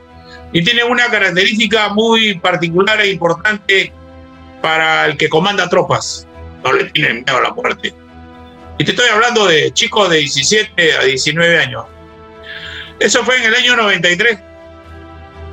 Yo en el año 95 estaba director de la Escuela de Infantería. Y cuando se produce el conflicto, yo le digo a los oficiales de la planta orgánica, cuando lleguen los tenientes y los capitanes a hacer su curso básico y avanzado, los colocamos a cada uno en, las aulas, le damos un papel y un lápiz y que escriban todas sus experiencias para hacer un manual hacer un manual de empleo de las unidades en Selva Alta. Bueno, yo todos los días este, salía con mi, con mi ayudante, que era un sargento de, de Fuerzas Especiales de la compañía de comando, a correr por el Coinde. Y me decían, tú, pelotero, ¿no? ¿Qué haces? Por si acaso, decía yo, no, hay que estar en forma. Y el sargento me mantenía al día de lo que él escuchaba en las comunicaciones que tenían los, soldados con, los oficiales que estaban ahí en, en Chorrillo. Hasta que un día me llama el, el jefe del Comando Conjunto y Comandante General y me dice, usted mañana se va al PB1 a conducir las operaciones. Y eso fue una, una experiencia importante porque no te da tiempo para para reaccionar. En 24 horas tú estás con tu Cristina bien vestidito en una oficina y al día siguiente estás tú en la zona de combate. Entonces el jefe de Estado Mayor del Comando Conjunto, General Tuto Pérez, me dice, nombre usted su, su Estado Mayor. Yo he tenido la oportunidad de trabajar en la escuela militar como teniente mayor, ese tres, dos años, jefe de batallón y después ya de viejo de general director también dos años. Y conozco muchas promociones de oficiales. Como tú sabes, en una guerra, lo primero que hacen es cerrar los cursos. Y los oficiales que estaban haciendo su escuela de guerra dejaron de estudiar. Bien, mi general. Ahora, ¿cómo se inician las actividades dentro del puesto de comando avanzado? Y dígame usted una anécdota importante que rescatar, mi general. Fíjate, yo llevé a cuatro, a cuatro mayores la escuela de guerra y el comandante que estaba trabajando conmigo en la escuela de infantería. Y fíjate cómo es, cómo, es cuando tú aplicas lo, que aprendes en, la escuela de guerra en particular. Llegamos con nuestras cartas, con los acetatos y los plumones. Llegamos para empalmar las cartas, poner el acetato y lo que yo le señalé era que cada uno buscara su par, o sea, su G1, su G2, su G3, su G4, para armar lo que conocemos nosotros la carta de situación. Ese, es importante porque a veces uno dice, ¿cómo es que aplicas tú en la guerra? Aplica lo que aprendes. Pues. El problema es que cuando eres número uno en tu curso no tienes problema. El problema es cuando eres los últimos tienes un virus en el cerebro está frito. Pero esa fue la primera anécdota, la primera anécdota que uno puede decir, es una actividad, este, digamos, académica. No, es una actividad necesaria para saber dónde estamos y cómo podemos montar las operaciones. Lo otro, como te señalé, este, yo le recomendé al comandante general que participaran las tropas de, del Guayaga porque era una selva similar, eh, tenientes y capitanes con experiencia de combate y, los soldados de servicio militar. Y cuando comenzaron a ingresar, tuve la oportunidad que varios me conocían por mi apelativo cuando estuve eh, en Tingo María en particular y, en Tarapoto y me, decía, pues, yo estuve con usted. Efectivamente, era tropa que había estado de, eran de clase soldados y cabos y que ya estaban de sargentos y que entraban a combatir nuevamente, pero esta vez en una selva similar, pero a un enemigo diferente. Fíjate qué bien, esos chicos, esa experiencia, porque terminado el conflicto del CENEPA eh, a fines de febrero, la primera semana de marzo, regresaron a sus unidades en el Guayaga para terminar su licenciamiento. Dime si no tenemos que reconocer la valía de nuestros jóvenes que a veces todavía algunos, especialmente los que no, no han vestido el uniforme de la patria, no saben valorar todavía. Muy bien, mi general. Eh, y justamente eh, la semana pasada hemos hecho, hemos realizado un especial en el programa sobre el señor soldado y ahí hemos sacado todas estas cositas que, que está haciendo el señor soldado. 700 días al pie del cañón, ayudando en esta pandemia y se acaba de reenganchar con este tema de, la seguridad ciudadana. Ese es el señor soldado, mi general. Ahora, permítame, en el CENEPA nos demostró usted su liderazgo al frente del puesto de comando avanzado. Como legislador, ¿tiene algún proyecto para hacer respetar los derechos de los defensores calificados de la patria a los cuales permanentemente, mi general, se perjudica desde el Ministerio de Economía y Finanzas en prioridad y desde el Ministerio de Defensa. Fíjate, es una pena por nuestro país no sepamos valorar a nuestros defensores calificados de la patria, especialmente el personal de servicio militar, que en esa época era obligatorio. Digamos, no tanto a los oficiales, porque es nuestra carrera. Nosotros escogimos nuestra profesión. Pero si nosotros fuéramos americanos, pregúntale a todos los, que conocemos que viajan a Estados Unidos cómo le dan prioridad para todo, para sentarse en los asientos principales en los aviones. Nosotros no. Nosotros somos ingratos y mezquinos y como tú señalabas, los emplean para todo. Nos hemos empleado en la emergencia sanitaria, pero recuerda que también participamos en los fenómenos del niño, Estamos en el BRAE combatiendo el narcotráfico, en el Putumayo también, Madre de Dios combatiendo la, minería ilegal, en todos los puestos de frontera a lo largo del territorio. Y ahora a, a la seguridad ciudadana. Si tú le preguntas a cualquier sociedad de los países de la región, si quisiera que las Fuerzas Armadas hagan combatir la seguridad ciudadana, te dicen no. Pero en el Perú, en el Perú, la institución más organizada y más confiable para la sociedad en la Fuerza Armada. Y es un gran reto. Yo estoy en contra. Yo estoy en contra porque los chicos a propina no le pueden hacer trabajo a los profesionales a sueldo. Porque hace 10 años no le incrementamos ni un sol. Ya se lo dije a los ministros de defensa. Lamentablemente tenemos cada ministro de defensa y tenemos una mala suerte con los jefes supremos de las Fuerzas Armadas que denuncian al personal en retiro ante el test, ante el Tribunal Constitucional para no pagarle las pensiones que le corresponden, congelan los, los conceptos los defensores calificados de la patria. Lo único que hemos logrado junto con el general William, que es presidente de la Comisión de Defensa, es presionar al Ministerio de Economía y hemos logrado que se abra un aplicativo para que todos aquellos que han sido reconocidos inmediatamente que salgan al peruano puedan ir a Cooper y a cobrar. Imagínate, imagínate cómo, cómo tenemos que estar. Y lo que se ha hecho es también que el Comando Conjunto abra el registro hasta fines de marzo para que todos aquellos que no han tenido la oportunidad de demostrar, ese es un grave error administrativo nosotros, porque nosotros los, el instituto debería darle esa, ese certificado, puedan demostrar que tuvieron en el PB1 entre el 26 de enero y el 1 de marzo. Pero por lo menos hemos hecho algo importante. Era lamentable que unos estuvieran recibiendo un reconocimiento y otros no. Mi general, muy agradecido al nombre del programa. Usted sabe que este programa es visto por la familia militar, por nuestro blanco auditorio, nuestro público interno y también la población, porque la población se está identificando. Y ahora más que nunca hemos abierto una secuencia que se llama Fuerzas Armadas en Acción. Y también hemos sido este, recíprocos con ellos, ¿no? Les sacamos su información. Estamos haciendo patria en este programa, mi general. Le dejo las cámaras para su, su palabra final, mi general. Mira, yo creo que hay varios aspectos que hay que tener en cuenta y te lo digo. Primero debes sentirte orgulloso, orgulloso de realizar un programa en estos últimos años, porque aunque te parezca mentira, ya han pasado muchos meses y dentro de poco vas a cumplir tu boda de oro con tu programa, que nos permite cosas fundamentales. Nosotros siempre señalamos que las costumbres y la y las tradiciones de nuestro ejército se tienen que mantener y cultivar porque eso es lo que hace fuerte nuestro ejército. Y tú bien sabes que el ejército somos todos los que estamos en actividad y en retiro porque hay ese cordón umbilical y no se pierde. Es una gran ventaja tu programa porque no solamente llegas al personal militar en actividad de retiro, sino a las familias.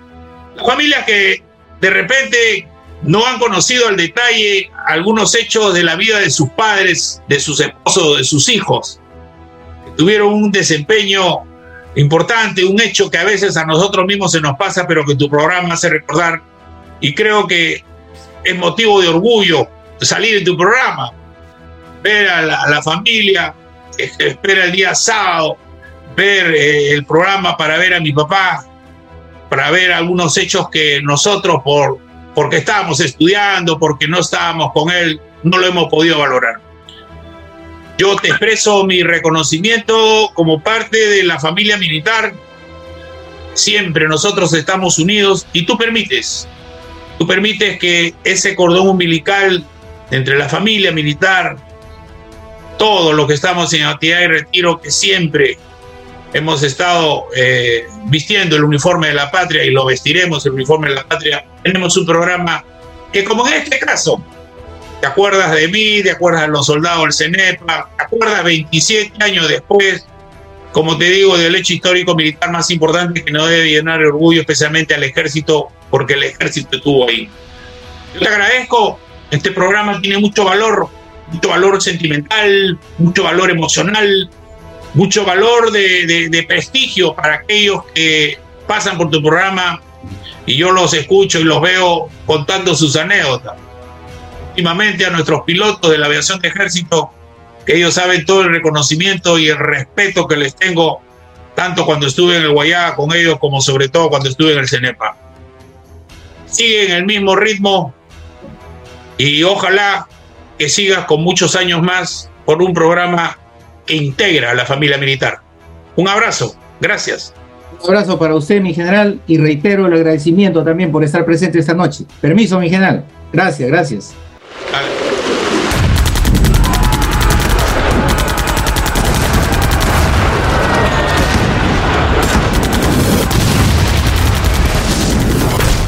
Amigos, ya estamos en enlace con el general Luis Salatriza Rodríguez, general del Ejército del Perú. Participó en las operaciones del CENEPA en el año de 1995. Participó en la guerra contra subversiva también como comando, que es. Y por supuesto estuvo presente en la operación militar de rescate de rehenes, la más exitosa del mundo, Chavín de Guanta. Mi general, buenas noches. Bienvenido al programa. Y permítame hacerle la primera pregunta, mi general. ¿En qué circunstancias estuvo usted, eh, o cuéntenos cómo le llega la orden para acudir al CENEPA? Entendemos que su unidad estaba luchando contra la subversión en la zona del Alto Guayaga. ¿Es así? Eh, buenas noches ante todo y gracias por la invitación Pepe a tu querido y prestigioso programa Yo amo a mi ejército. Todos lo amamos. Y por supuesto, por consiguiente a nuestra querida patria. Bien, efectivamente, él trabajaba en el batallón de comandos número 19, el comandante Espinar. Y en el mes de enero del año 95 estuvimos en el Guayaga combatiendo a las hordas terroristas de Sendero Luminoso en la zona de Bijao, Montaña Verde y La Colpa. Es en esas circunstancias que, que estuvimos en el Guayaga, nos enteramos, por medio del 20, el 20 de, dicho mes, el problema con Ecuador, que ya, ya comenzaba. Y esto tuvo su inicio el día 26 de enero entre los ecuatorianos atacaron a la patrulla del teniente Guzmán, donde murió un cabo y, un sargento. Bueno, es así, efectivamente, como muy bien lo señalaste, que estuvimos combatiendo a Sendero Luminoso en el Guayaga. Y parte del batallón que había quedado en Lima fue trasladado a Guayaga. Con esto quiero señalar que estuvimos combatiendo simultáneamente en dos frentes. En el interno contra esta lacra terrorista de Sendero Luminoso y del MRTA y en el frente externo con el enemigo invasor, que en este caso fue Ecuador, que se había infiltrado en, la, en el Alto Cenepa. Usted observaba, mi, general, el grado de comandante y cuéntenos la parte más significativa que le tocó a usted ya en el combate, en el mismo Cenepa. Bien, al ser replegados al Lima el 30 de enero, permanecimos aprestados en la sede de nuestro batallón de comando 19 en, en Chorrillos, en espera de órdenes para dirigirnos al, al norte. Íbamos a cambiar de frente y de enemigo. Efectivamente, partimos el 8 de febrero con la misión del Comando Conjunto de atacar Coangos para cortar su línea de abastecimientos y comunicaciones que se orientaban de Coangos hacia el falso Tiwinsa. Al nombrar este, este falso Tiwinsa, también quiero recordar que hubo el falso Pueblos Tallos y el falso Base Sur, que fueron los lugares donde se infiltraron los ecuatorianos. Bueno, el ataque lo realizamos el 13 de febrero, y largo de contar toda la travesía para llegar al objetivo, y cumplimos la misión a cabalidad, cortando efectivamente la línea de comunicaciones y abastecimiento que se orientaba del, de Coangos hacia el falso Tiwinsa. ¿Qué anécdota rescata usted o que nos pueda usted eh, manifestar en estos momentos? Bueno, ahí en esta misión eh, que nos encomendaron, hay una serie de anécdotas, como por ejemplo... La más importante, la más importante. Sí, salió gravemente herido el sargento Alata, que le decíamos alma fuerte. Prácticamente se moría, lo evacuamos, por supuesto, de, de, después de su enfrentamiento y no soltaba su ametralladora, él llevaba su ametralladora y al llegar al PB1, el médico me dice, ya está expirando. Recuerdo que me acerqué al sargento y le dije, sargento, le voy a dar una orden. No, se muera acá. Y me hizo caso, aguantó hasta el día siguiente que pudo entrar el helicóptero y fue evacuado. A continuación, estando ahí en PB1, el comandante de las operaciones tácticas, que era el coronel Quiabra, me llama a su puesto comando y me da una siguiente misión de atacar la zona del falso Tiwinsa, concretamente el falso Tiwinsa, y que está ubicado entre Montañita y, y, la, y la cota 161. Montañita es otro nombre de la doble toponimia. Ya sabemos que la doble toponimia significa que Ecuador trajo nombres de su país al nuestro. Recordemos el falso Paquiche. Muy bien. Eh, partí con mis patrullas con una ración ese día. No había más raciones, había mal tiempo, no entramos en helicóptero, no llegaron abastecimientos. Pero teníamos muy claro el cumplimiento de la misión. Como muy bien lo dices, se cumple la misión o se muere el intento, así esté muerto. Partimos de PB1 rumbo allá al norte, hice un pasaje de línea con el 314 de Huánuco y el 16 de Tingo María, me orienté a las alturas de la cordillera del Cóndor para evitar sus campos minados. y ahí efectivamente el comandante del 314 me indica que recibían disparos de, de morteros que estaban más al norte. Pues bien, ya sabía cuál era el objetivo que tenía que, que batir. En la trocha, al momento de escalar la cordillera, dejé una patrulla en posición de, de emboscada, continuamos el desplazamiento, eh, dejé otra patrulla en una plataforma misilera, continué el desplazamiento y cuando me ubiqué entre Banderas y Tiwinsa, aquí tengo que hacer mención que conmigo, con las patrullas del Batallón de Comando 19, iba un grupo de FOES de la Marina y felizmente tenían GPS. Tomamos las coordenadas correspondientes ya ubicados entre Banderas y el falso Tiwinsa, iniciamos el descenso, la cordillera cortada a pico y caímos a retaguardia de los ecuatorianos. Debo señalar acá muy enfáticamente la importancia del empleo del personal nativo. Tuve un guía nativo, voy a nombrar su, su nombre, Héctor Pea Juan, que había escuchado a los ecuatorianos, escuchó las voces. Media hora antes me alertó. Esto me dio tiempo para dictar las disposiciones de combate para el asalto al objetivo y efectivamente empezaron a disparar sus morteros. Ya me encontraba a retaguardia, tomamos la posición de morteros, puesto comando y comunicaciones a las 10 y 30 de la mañana del día 22 de febrero de 1995, denominado por Ecuador como su miércoles negro, porque según versión propia de ecuatoriana indican que habían perdido el sitio símbolo, ya que ese día efectivamente tuvieron la mayor cantidad de bajas de todo el conflicto bueno, no solamente bajas personales, sino también materiales. Como repito, tomamos su posición de mortero, su puesto de comando y comunicaciones. Eh, la posición, eh, la patrulla que veía dejada en posición de emboscada también eh, eh embosca una patrulla ecuatoriana y captura un prisionero de guerra. Todas estas operaciones hechas por la patrulla del batallón de comando 19 determinaron prácticamente con esta acción y más las otras unidades que estaban atacando esta posición, que permitieron su avance, eh, el término del conflicto. Es lo que podría resumir a grandes rasgos. General, tremenda historia que ha engalanado esta secuencia, historias de guerra y valor. Mi general, ha sido un honor tenerlo en esta oportunidad. Su palabra final. Mi palabra final y con más que palabra final un mensaje que nunca debemos bajar la guardia. Debemos tener una fuerza armada, armada, valga la redundancia, lista para entrar en guerra, para evitar justamente que haya guerra. Si estamos bien armados, estamos preparados, nadie va a osar infiltrarse en nuestro territorio porque sabemos que estamos preparados. Cuando bajamos la guardia, ahí viene el problema, se producen la guerra, los conflictos, etc.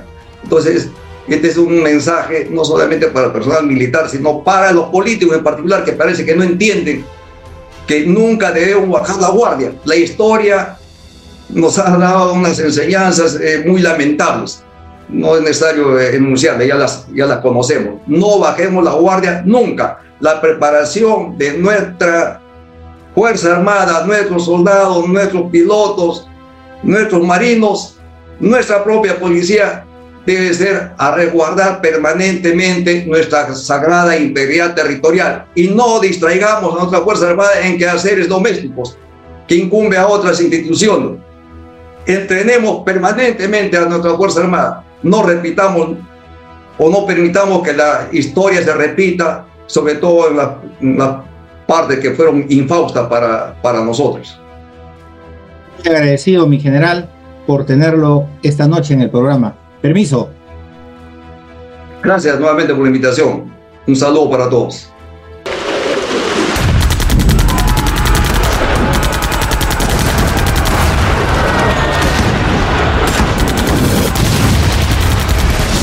Amigos, ya estamos en enlace con el general de división, don David Ojeda Parra.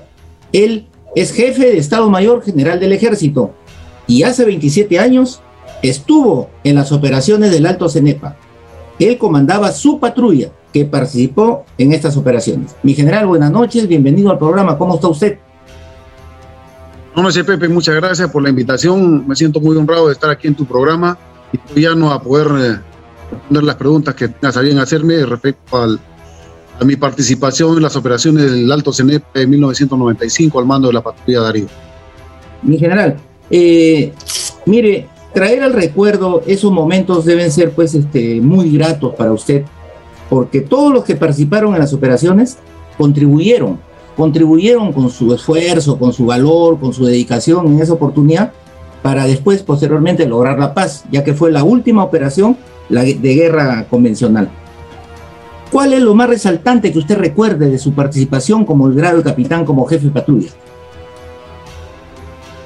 Bueno, eh, quiero resaltar el valor del soldado peruano, su moral, su pasión, la predisposición para el cumplimiento de la misión, el gran esfuerzo que realizaron en condiciones difíciles en una zona agreste, sin abastecimientos uh, alimenticios, pero con una, un alto grado de iniciativa para continuar la misión pese a esas condiciones adversas.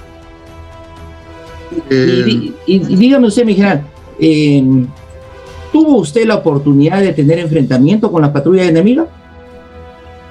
Sí, de hecho tuvimos cerca de cuatro enfrentamientos en los cuales eh, tuvimos la oportunidad de, medir fuerzas con ellos y, e imponer nuestra voluntad sobre el enemigo.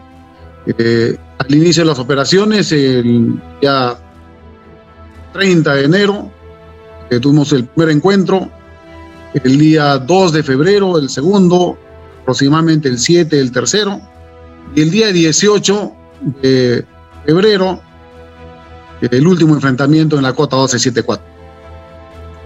Okay. Ahora, tuvieron bajas también, mi general, y si hubieron bajas, díganos si se acuerda usted de algunas. Sí, tuvimos bajas eh, producto de las minas eh, personales que colocaron eh, en la zona de operaciones ahí el, enemigo. Eh, de la patrulla que comandé junto con la patrulla Dracar, el capitán Carlos Serrón Paredes, eh, tuvimos dos bajas, los sargentos Joe Gutiérrez Carguas y Richard Loloy Guzmán.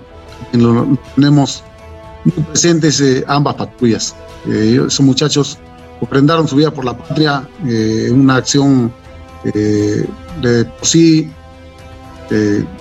guarde porque murieron eh, producto de la explosión de unas minas antipersonales.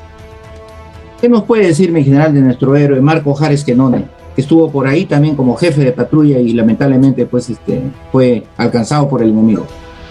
Claro, Marco Jara, un hermano comando de cuya patrulla eh, incursionaba hacia el territorio nuestro, donde estaba siendo ocupado por ecuatorianos en base sur, eh, al mando de la patrulla Marte, Marco siempre era eh, caracterizado por al frente de su patrulla. Era el hombre en punta. Bueno, como normalmente lo hace cada jefe de patrulla del, batallón de comandos. Eh, él fue el primero en caer eh, de esa patrulla. hubieron algunos otros que cayeron, pero por acción de minas antipersonales. Marco Jara era un, hombre voluntarioso, recio en su, en su proceder eh, combatiente 100%, siempre infundía moral y coraje a su gente. Lo recuerdo con bastante aprecio. Era un camarada digno de imitar. A 27 años de ocurrido este gran acontecimiento histórico, mi general, de la victoria en el CENEPA, ¿qué le diría usted a sus combatientes que lo acompañaron en esa oportunidad y que ahora lo están viendo? Que pueden vivir con honra el resto de su vida. Han defendido a nuestra patria con honor. Han visto cara a cara al enemigo y han impuesto su voluntad. Han defendido nuestro territorio, palmo a palmo, hombre a hombre, centímetro a centímetro. Ustedes muchachos pueden estar tranquilos, contar a sus hijos y a los hijos de sus hijos han defendido nuestro suelo. Han defendido el honor nacional. Muy bien, mi general. Excelente historia. Ahora quisiéramos, por favor, que nos regale, yo sé que tiene usted en su cofre de recuerdos, una anécdota. Una anécdota de las operaciones de su participación en el CENEPA. Lo escuchamos. Claro que sí. Eh, una de las tantas es aquella que tuve con un compañero de promoción, eh, el hoy coronel Pedro Infante Rivera ambos teníamos una frecuencia común, solamente la conocíamos los dos y por ahí nos comunicábamos. Él daba, parte de las novedades al jefe, al jefe de operaciones, era el coronel en ese entonces Roberto ahora León. Pero también comunicamos, nos comunicamos algunos aspectos particulares que, que atañían a mi zona de responsabilidad de la zona donde estaba operando. Me dijo que deje, me recomendó que deje de transmitir durante tres días, porque iban a bombardear la zona y estaban haciendo radionometría. Era una, una contramedida pasiva para evitar ser eh, ubicado. Entonces eh, yo dejé de transmitir tres días, en ese lapso él, él, fue retirado de la zona de operaciones porque fue otra unidad a relevar las responsabilidades de su batallón. Y preguntaron por el capitán Ojeda, porque no se reportaba. O sea que Ojeda, el capitán Ojeda no se reportaba, pero sí se reportaba el capitán Darío. Entonces, muy pocos conocían mi apelativo de combate. El coronel, jefe de operaciones, o el general Queabra, sabía quién era Darío, pero algunos oficiales, los nuevos operadores, no, no conocían que Ojeda era Darío. Eh, dieron por perdido o por desapareció en acción al capitán Ojeda y toda su patrulla. Entonces esa noticia llegó y se transmitió de boca en boca hasta que llegó a oídos de mi familia que estaba, había desaparecido por un tiempo y que pero felizmente ya había aparecido. Entonces eso se preocupó a mi señora, eh, trató pues, de todos los medios de, de, saber de mi persona, inclusive eh, mi suegro, que es un oficial en situación de retiro, el comandante César Busto Silva, intentó ir a la zona de operaciones para averiguar sobre mi paradero. Hasta que finalmente, habiendo salido ya al, al PB1 aproximadamente el día 3 de marzo, tuve la oportunidad de hacer una llamada telefónica, teléfono satelital a la casa a fin de dar cuenta que estaba sin novedad. Entonces, eh, no estaba desaparecido, no estaba ni, tampoco perdido, sino estaba en operaciones. Y, y aparte que la familia alertó a la familia, ¿no? Claro. Ahí en esas circunstancias uno comprueba el amor de la familia uno, mira. Así es. Claro. Todo el mundo lo busca. Quiero resaltar también el, la labor de la familia, que es nuestra retaguardia. La retaguardia del soldado es la familia. Justamente en ocasiones como esa, en que uno está operando, está en operaciones, la esposa, los hijos, está la madre, los abuelos, los hermanos, asistiendo a la familia, a la esposa justamente que está eh, con ansias de, de ver a su ser amado regresar de operaciones, regresar de la batalla. Muy buena anécdota, mi general. Permítame hacerle esta pregunta. Si tendría usted que expresar la palabra o gritar la palabra honor y gloria, ¿a quiénes o a quién se dirigiría usted, mi general? Honor y gloria a los gigantes del Cenepa, honor y gloria a los Yachis, que con su desprendimiento hicieron posible patrullas como la Acari y Darío fueran abastecidas en, el mismo, en la misma zona de operaciones, arriesgando su vida, llevando los abastecimientos a, a cuestas para sus hermanos peruanos que están defendiendo ese sector. Y seguramente que en muchas otras patrullas también, como lo hizo Peña San Juan o Claudio Laván Peña, que perdieron la vida junto con las patrullas del 19, sirviendo de guías y de excelentes exploradores para nuestras patrullas. Marco Jara, cómo no olvidarte, hermano, comando. O cómo no recordarte, Marco Jara. Que brindaste tu vida en base sur, Arteaga y muchos otros más. Resalto también el valor de Alma Fuerte, un sargento que recibió una herida de bala en la cabeza, que fue atendido en la IE por médicos peruanos, médicos, de, médicos militares. Le preservaron su existencia y hoy está gozando de una vida sana y buena, como buen ciudadano. Honor y gloria a nuestros médicos. Honor y gloria a la gente de la IE. Honor y gloria a la gente de Ciro Alegría. Honor y gloria aquellos muchachos que ponían a punto día a día los helicópteros que iban a entrar a la zona de combate, a los mecánicos, a los ingenieros de vuelo, a los técnicos de abastecimiento, a todos aquellos que desde la retaguardia con su esfuerzo hacían que las tropas en la zona de operaciones puedan cumplir con su misión. Honor y gloria a los mecánicos de nuestros aviones que ponían a punto para que puedan cumplir con su misión y servir de apoyo para las fuerzas terrestres en las misiones que nos encomendaban. Honor y gloria para aquellos soldados que sin haber estado en el CENEPA cumplían su misión ocupando un puesto, una casamata, una trinchera, una posición de batería, de morteros, de artillería, o dentro de un submarino, a la espera de la orden. Ellos también hicieron patria. Honor y gloria a los que estaban a lo largo de toda la frontera en su puesto de vigilancia, alertas. Honor y, gloria a los soldados del Guayaga que vinieron de tan lejos a cumplir con esa misión. Honor y gloria a aquellas tropas que fueron movilizadas desde Moquegua, desde el sur, desde Lima, hacia el norte.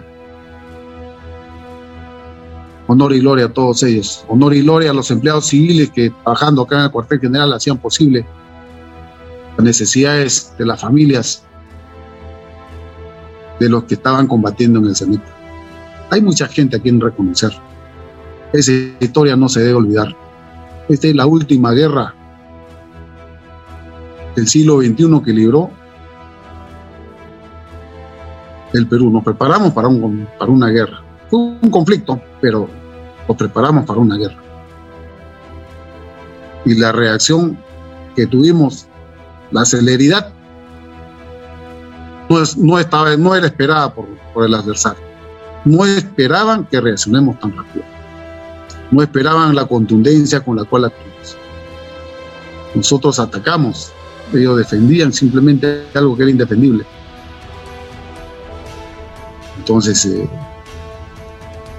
esa acción sirvió para contribuir al objetivo final, que fue el reconocimiento de la línea de frontera por parte del Ecuador. Ese fue el objetivo final, que dio lugar finalmente a la firma de los tratados y de los, todos los documentos que cerraron en 1998 para siempre nuestra frontera norte. Que abrió el camino para una paz duradera que ambos pueblos venimos forjando un guaum. Honor y gloria a los gigantes del cemento. Bien, mi general. Eh, honor y gloria a todos los que tuvieron que participaron en esta, en esta operación el Alto Cenepa. Y fíjese usted cómo después se ven los resultados. Este fue, esta fue la última guerra convencional del Perú con Ecuador en esta oportunidad. Pero esto ha traído progreso después, después del acuerdo de la firma de paz de Itamaraty, ha traído progreso a ambos pueblos. Tan es así que nuestros helicópteros han ido a apoyar a Manta hace dos años y ellos también nos apoyaron en el terremoto de Pisco.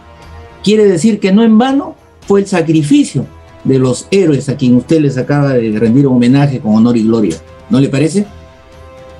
Sí, es efectivamente, Pepe, es, una, una circunstancia lo que, lo que hemos vivido muy, muy especial, muy especial. Y ahora los pueblos, eh, tanto peruanos como ecuatorianos, estamos llamados a, a trabajar juntos y las Fuerzas Armadas a hermanarse cada vez más en acciones en provecho de nuestra población, de nuestra ciudadanía, que seguramente ellos también sufren como, nosotros, las inclemencias de, del tiempo, las condiciones meteorológicas adversas que producen huaicos, inundaciones, eh, los sismos que pueden, que pueden darse, como que, que se dio, ¿no?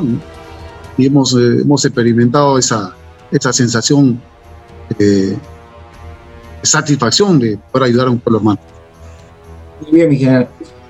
Ha sido enriquecedor su, su historia para nuestro programa en este marco que estamos realizando el especial del Alto Cenepa en el programa Yo mi ejército. Permítame agradecerle a nombre del programa, mi general, y lo dejamos para que usted se despida. Tiene las cámaras. Muchas gracias, Pepe. Yo también me, me uno a toda la teleaudiencia de- del programa que diriges. Eh, quiero desearles a todos simplemente un- una vida llena de bendiciones, que vuestros objetivos se cumplan. Y así como ustedes también, yo amo a mi ejército. Un fuerte abrazo a los gigantes del CENEPA, un fuerte abrazo a toda la teleaudiencia de este prestigioso programa. Muchas gracias, mi general, por haberlo tenido esta noche en el programa. Muy amable.